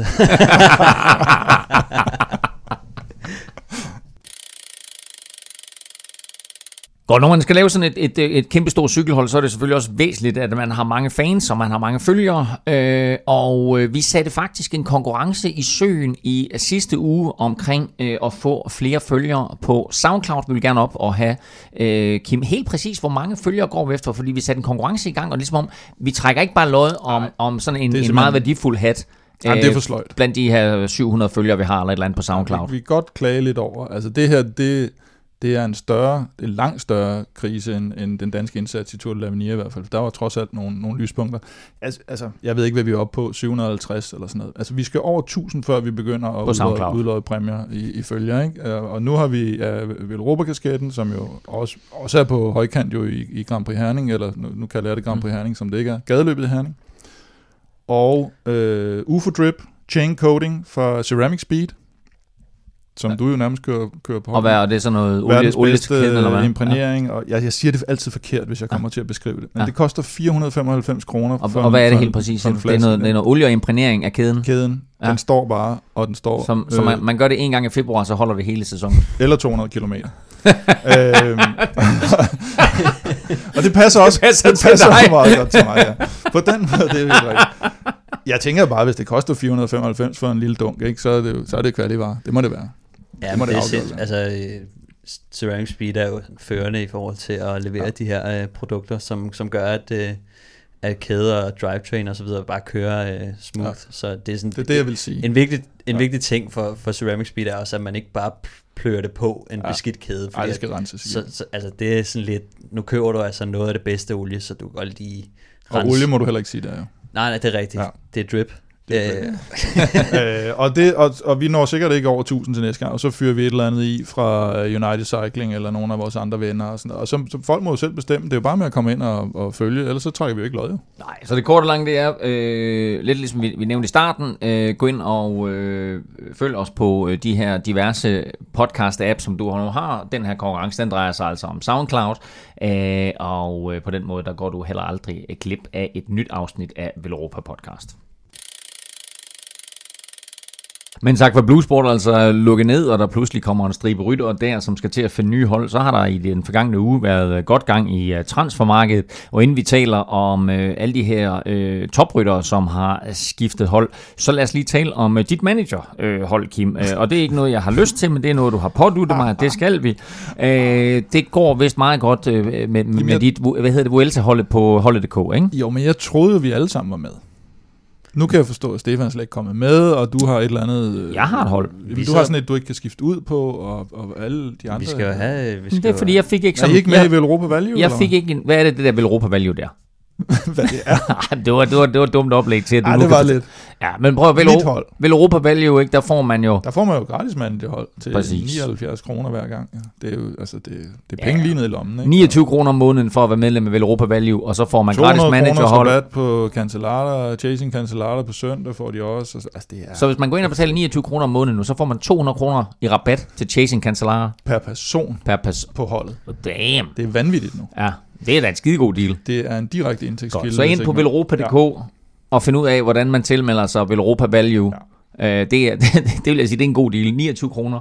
Øh, Og, og så, så kan man også få lov at konkurrere mod mig i Vuelta-spillet, og der er 198. jeg troede lige, du ville sige Chasing Cancellara. Nej, det vil være, det vil være næsten en, en for stor gave, Nå. ikke? Øh, Okay, og vi er nødt til at pointere det her. Du ramte et par udbrydere i går. Du er Ja, i graderne. Du er op som du er inden for top 200 nu i Vuelta-spillet, og det er trods alt noget af en præstation. Ligger lunt i top 200 som nummer 199. Præcis. Nå. Øh, så det, jamen, det var egentlig en kort historie. Nej, jeg ramte Simon Clark og Demarki i går. Jeg havde valgt to udbrydere, og de kom tre til mål, og det synes jeg egentlig var... Ja, okay. Det havde Ja, det rigtig godt over, og jeg tænkte, nu skal jeg rigtig ind og hovere over for jer, og så er I bare slet ikke... Altså, der, der er ikke noget ved at hovere over for nogen, der ikke rigtig er med, jo. Det synes jeg siger alt om dig. Du kun præsterer, når vi ikke rigtig er med. Altså, Øh, jamen, jeg ligger omkring et par tusind af, men som sagt, jeg har, jeg har ikke rigtig nogen udskiftninger at gøre godt med, så jeg, jeg stiller det hold, som, øh, som jeg nu engang har. Øh, lad os tale lidt om, øh, om transfermarkedet, fordi øh, Team, øh, eller Trek Segafredo, opruste ved at hente både Richie Port og så kometen Ivan Sosa, øh, mens Isagir-brødrene skal til Astana. Øh, og det var sådan en, en nyhed, der kom ud her øh, midt under Vueltaen, at de altså skifter til Astana fra næste sæson. Hvad får det af betydning for Jakob Fuglsangs rolle på holdet til næste år? Ja, det er et godt spørgsmål. Altså, de har jo efterhånden nogle, øh, nogle klassementsfolk, kan man sige, ikke? Og så har de jo... Vinokurov går og, og, og pynser lidt på at hente Landa hjem også. Og så bliver, og, altså allerede fra næste sæson og opløse hans kontrakt med Movistar. Øh, det er så nok tvivlsomt, om, om det lykkes, og om ikke det så først bliver næste sæson. Men, men det er klart, at det, det giver det giver den der, altså Fuglsang var jo ikke helt tilfreds med sin turindsats, og, og Lopez er ung, up and coming, og Isagite-brødrene kører vel, hvad kan man sige, på, på nogenlunde niveau med, med, hvad Fuglsang har vist, i hvert fald i, i Grand Tours. Så jeg kunne faktisk godt tænke mig, at, at, at Jakob han begyndt at køre lidt efter nogle klassikere og nogle ugelange etabeløb, som han virkelig har gjort det godt i, og, og måske satse lidt mere på det. Ja, jeg, jeg tror ikke, at øh, altså Isagite-brødrene er jo rigtig gode, men de kører jo typisk efter sådan noget som Schweiz rundt Romandiet eller sådan et eller andet. Øh, og jeg tror ikke, at de vil være den store trussel for Jakob i, i Grand Tour sammenhæng. Problemet tror jeg er Lopez. Altså, hvad vælger Lopez at satse på til næste år? Mm. Der tror jeg, at der kan opstå et problem i forhold til, til Jakobs øh, ambitioner. Og så som, som du siger, hvis Landa også kommer, jamen så er det lige pludselig, øh, altså, så så er det noget lige pludselig bøvl, ikke? kun en Grand Tour tilbage, som at vælge mellem. ikke? Jo, men så er spørgsmålet jo, hvad det er, Jakob Fuglsang vil, for han har jo løftet sløret lidt for, at den succes, han har haft i de lidt kortere etabløb, måske gør, at han vælger at køre dem i stedet for. Jamen, jeg synes også, fordi hvis du ser på, at han er blevet nummer, hvad er det, 7 og, 7 og 12 i turen, ikke? Øh, og så kan man sige, ja, men han burde måske have været blevet mere med det, han har vist og sådan noget. Men han, har, han er blevet nummer 7 og 12. Og, Mm. og man, jeg kunne godt forestille mig en Jon Isagire blive mellem nummer 7 og 12 i en Tour de France. Altså i, Ja, ja, i det niveau der, ikke? Og, og det, det er bare lidt der, vi er, og det med alderen og, og så videre, så, så, så tænker jeg sådan lidt, og han har sgu gjort det meget godt også i noget Flandern rundt og sådan noget, og vil også pisse gerne selv køre det faktisk, fordi han fik blod på tanden dengang i øh, øh, brostensetappen i Tour de France med Nibali, ikke? Så jeg kunne bare godt tænke mig at se ham køre nogle af de her, og den er løbende kører han også super godt i, ikke? Du behøver ikke, altså bare fordi han skal køre ulange tabeløb, så behøver han ikke at droppe sine klassementsforhåbninger. Så altså, han har vundet øh, store løb, øh, mens han har satset på at blive klar til turen. Mm. Så der er jo ingen grund til, at han skal droppe turen. Nå, For- nej, nej, nej, det siger jeg der, heller ikke. Der er jo ikke, altså... Men at få lov at blive for eksempel solokaptajn i Tour de France er jo ikke blevet nemmere. Nej, det er det. Altså det er det, og det er så spørgsmålet, om han skal prøve at satse på en anden Grand Tour, eller om han måske får lov til at køre med en del kaptajnrolle med, Mm. lad os sige, Lopez eller et eller andet. Øh, men bare fordi Lopez kører, betyder det ikke at, altså betyder det ikke at være sådan, at, at han overhovedet ikke kan, altså, Mm. kan få, øh, få noget hjælp, eller få lov at køre lidt efter det, men, Nej, nej. men det kan godt være, at det der, nogle gange så er det også meget godt for ham at, at, at, kunne spille anden violin, for hvis folk kigger på Lopez, så kan han angribe og sådan noget. Det der måske, som vi ser som Jakobs problem, det er sådan, han har lidt svært ved at, ved at komme ind i den der top 5 øh, favoritrolle, øh, hvor, hvor de aller, allerbedste kører. Mm. Der, der har han hængt en lille smule, så enten så, så kommer han tilbage og prøver at rette sin fejl og får en chance igen, eller også så skal han lige, altså så skal han måske bruge sådan en som Lopez til, i sin jagt, så, så, han kan, så han kan komme med, med nogle overraskelser, eller også så skal han bare prøve at satse på en anden Grand Tour.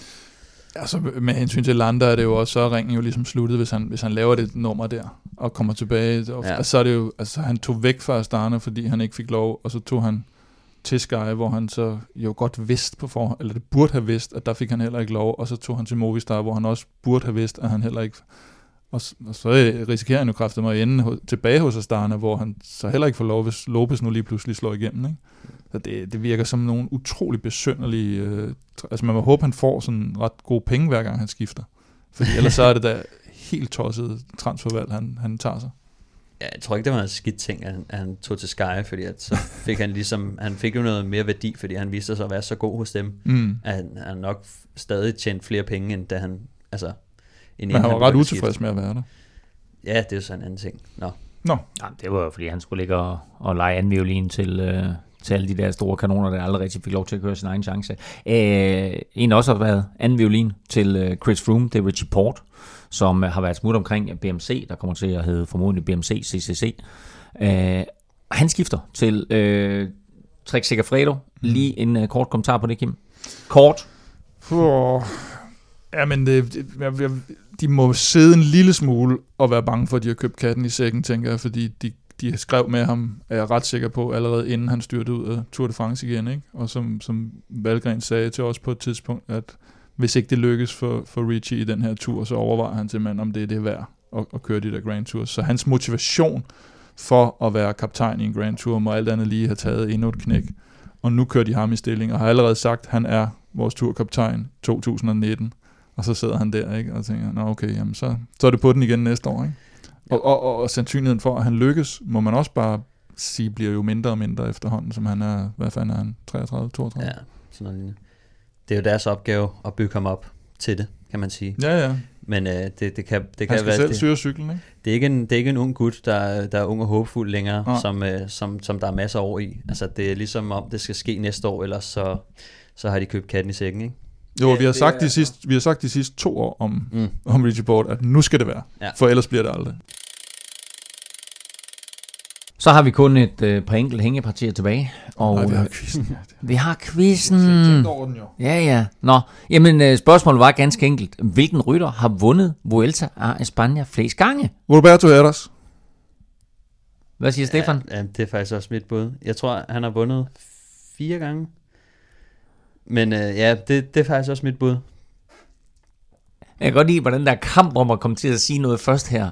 Altså, egentlig, Det kom bare lige til mig. det kom til dig. Nå, øh, Det er så forkert. Roberto Eras siger I begge to. Ja.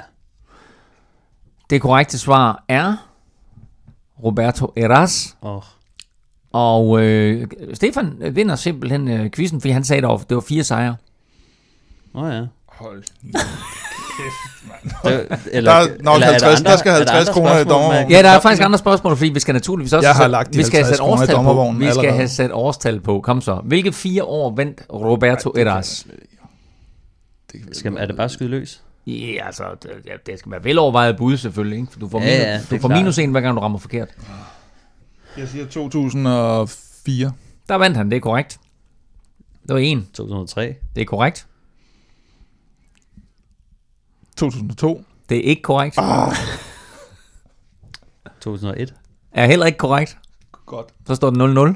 2006. Er heller ikke korrekt. Ej. Nå, 2000. Er korrekt. så har vi den sidste tilbage. 2005. Det er rigtigt! Så, det blev uafgjort. Og så vandt Stefan, fordi han sagde fire sejre. Så dermed endnu en uh, quiz-sejr er til... ikke noget, fordi man siger det først. Ej, nu er det helt galt. Ej, men altså, jeg, jeg synes, det er fair nok. Og øh, hvis du derude også havde Roberto Eras, så øh, hatten af for det. Og altså, øh, de fire sejre var i år 2000, og så en triple 2003, 4 og 5.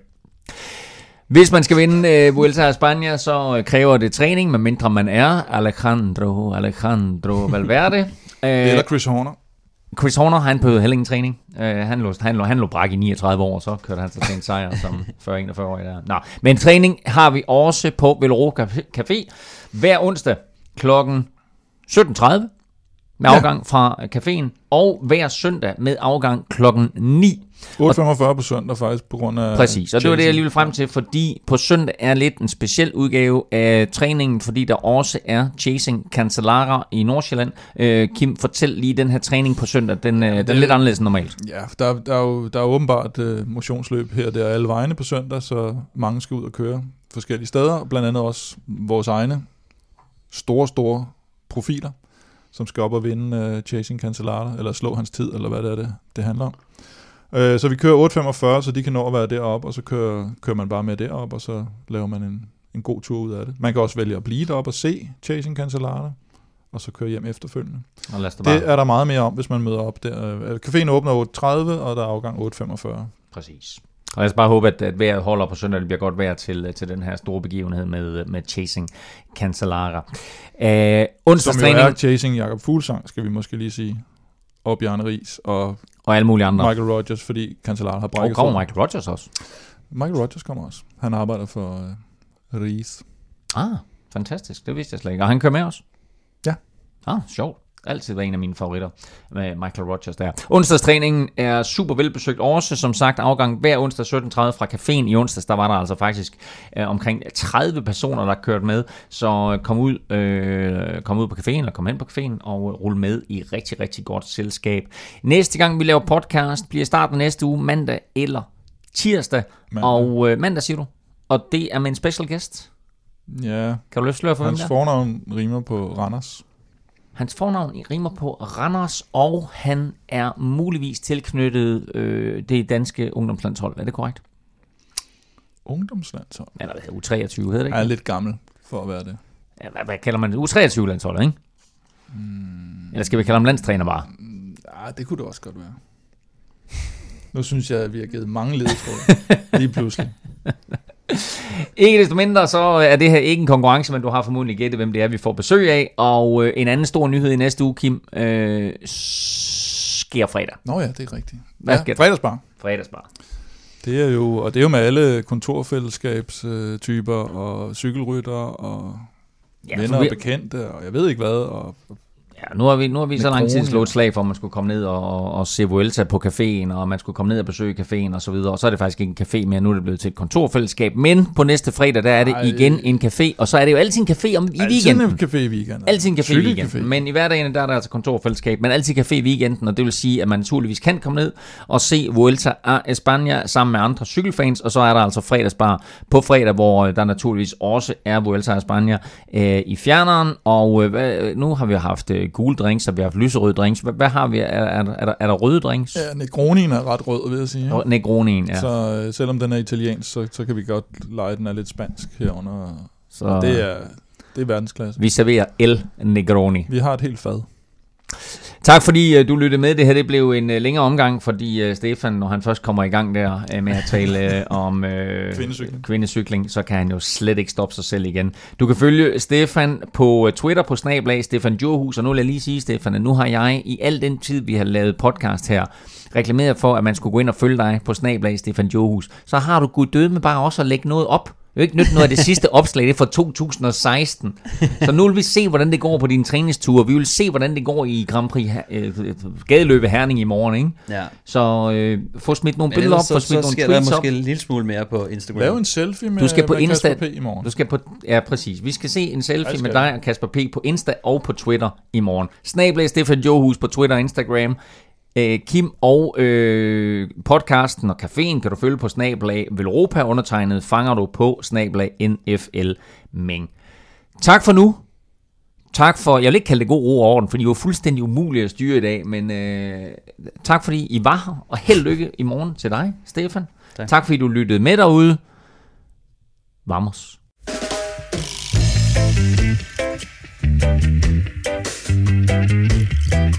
Thank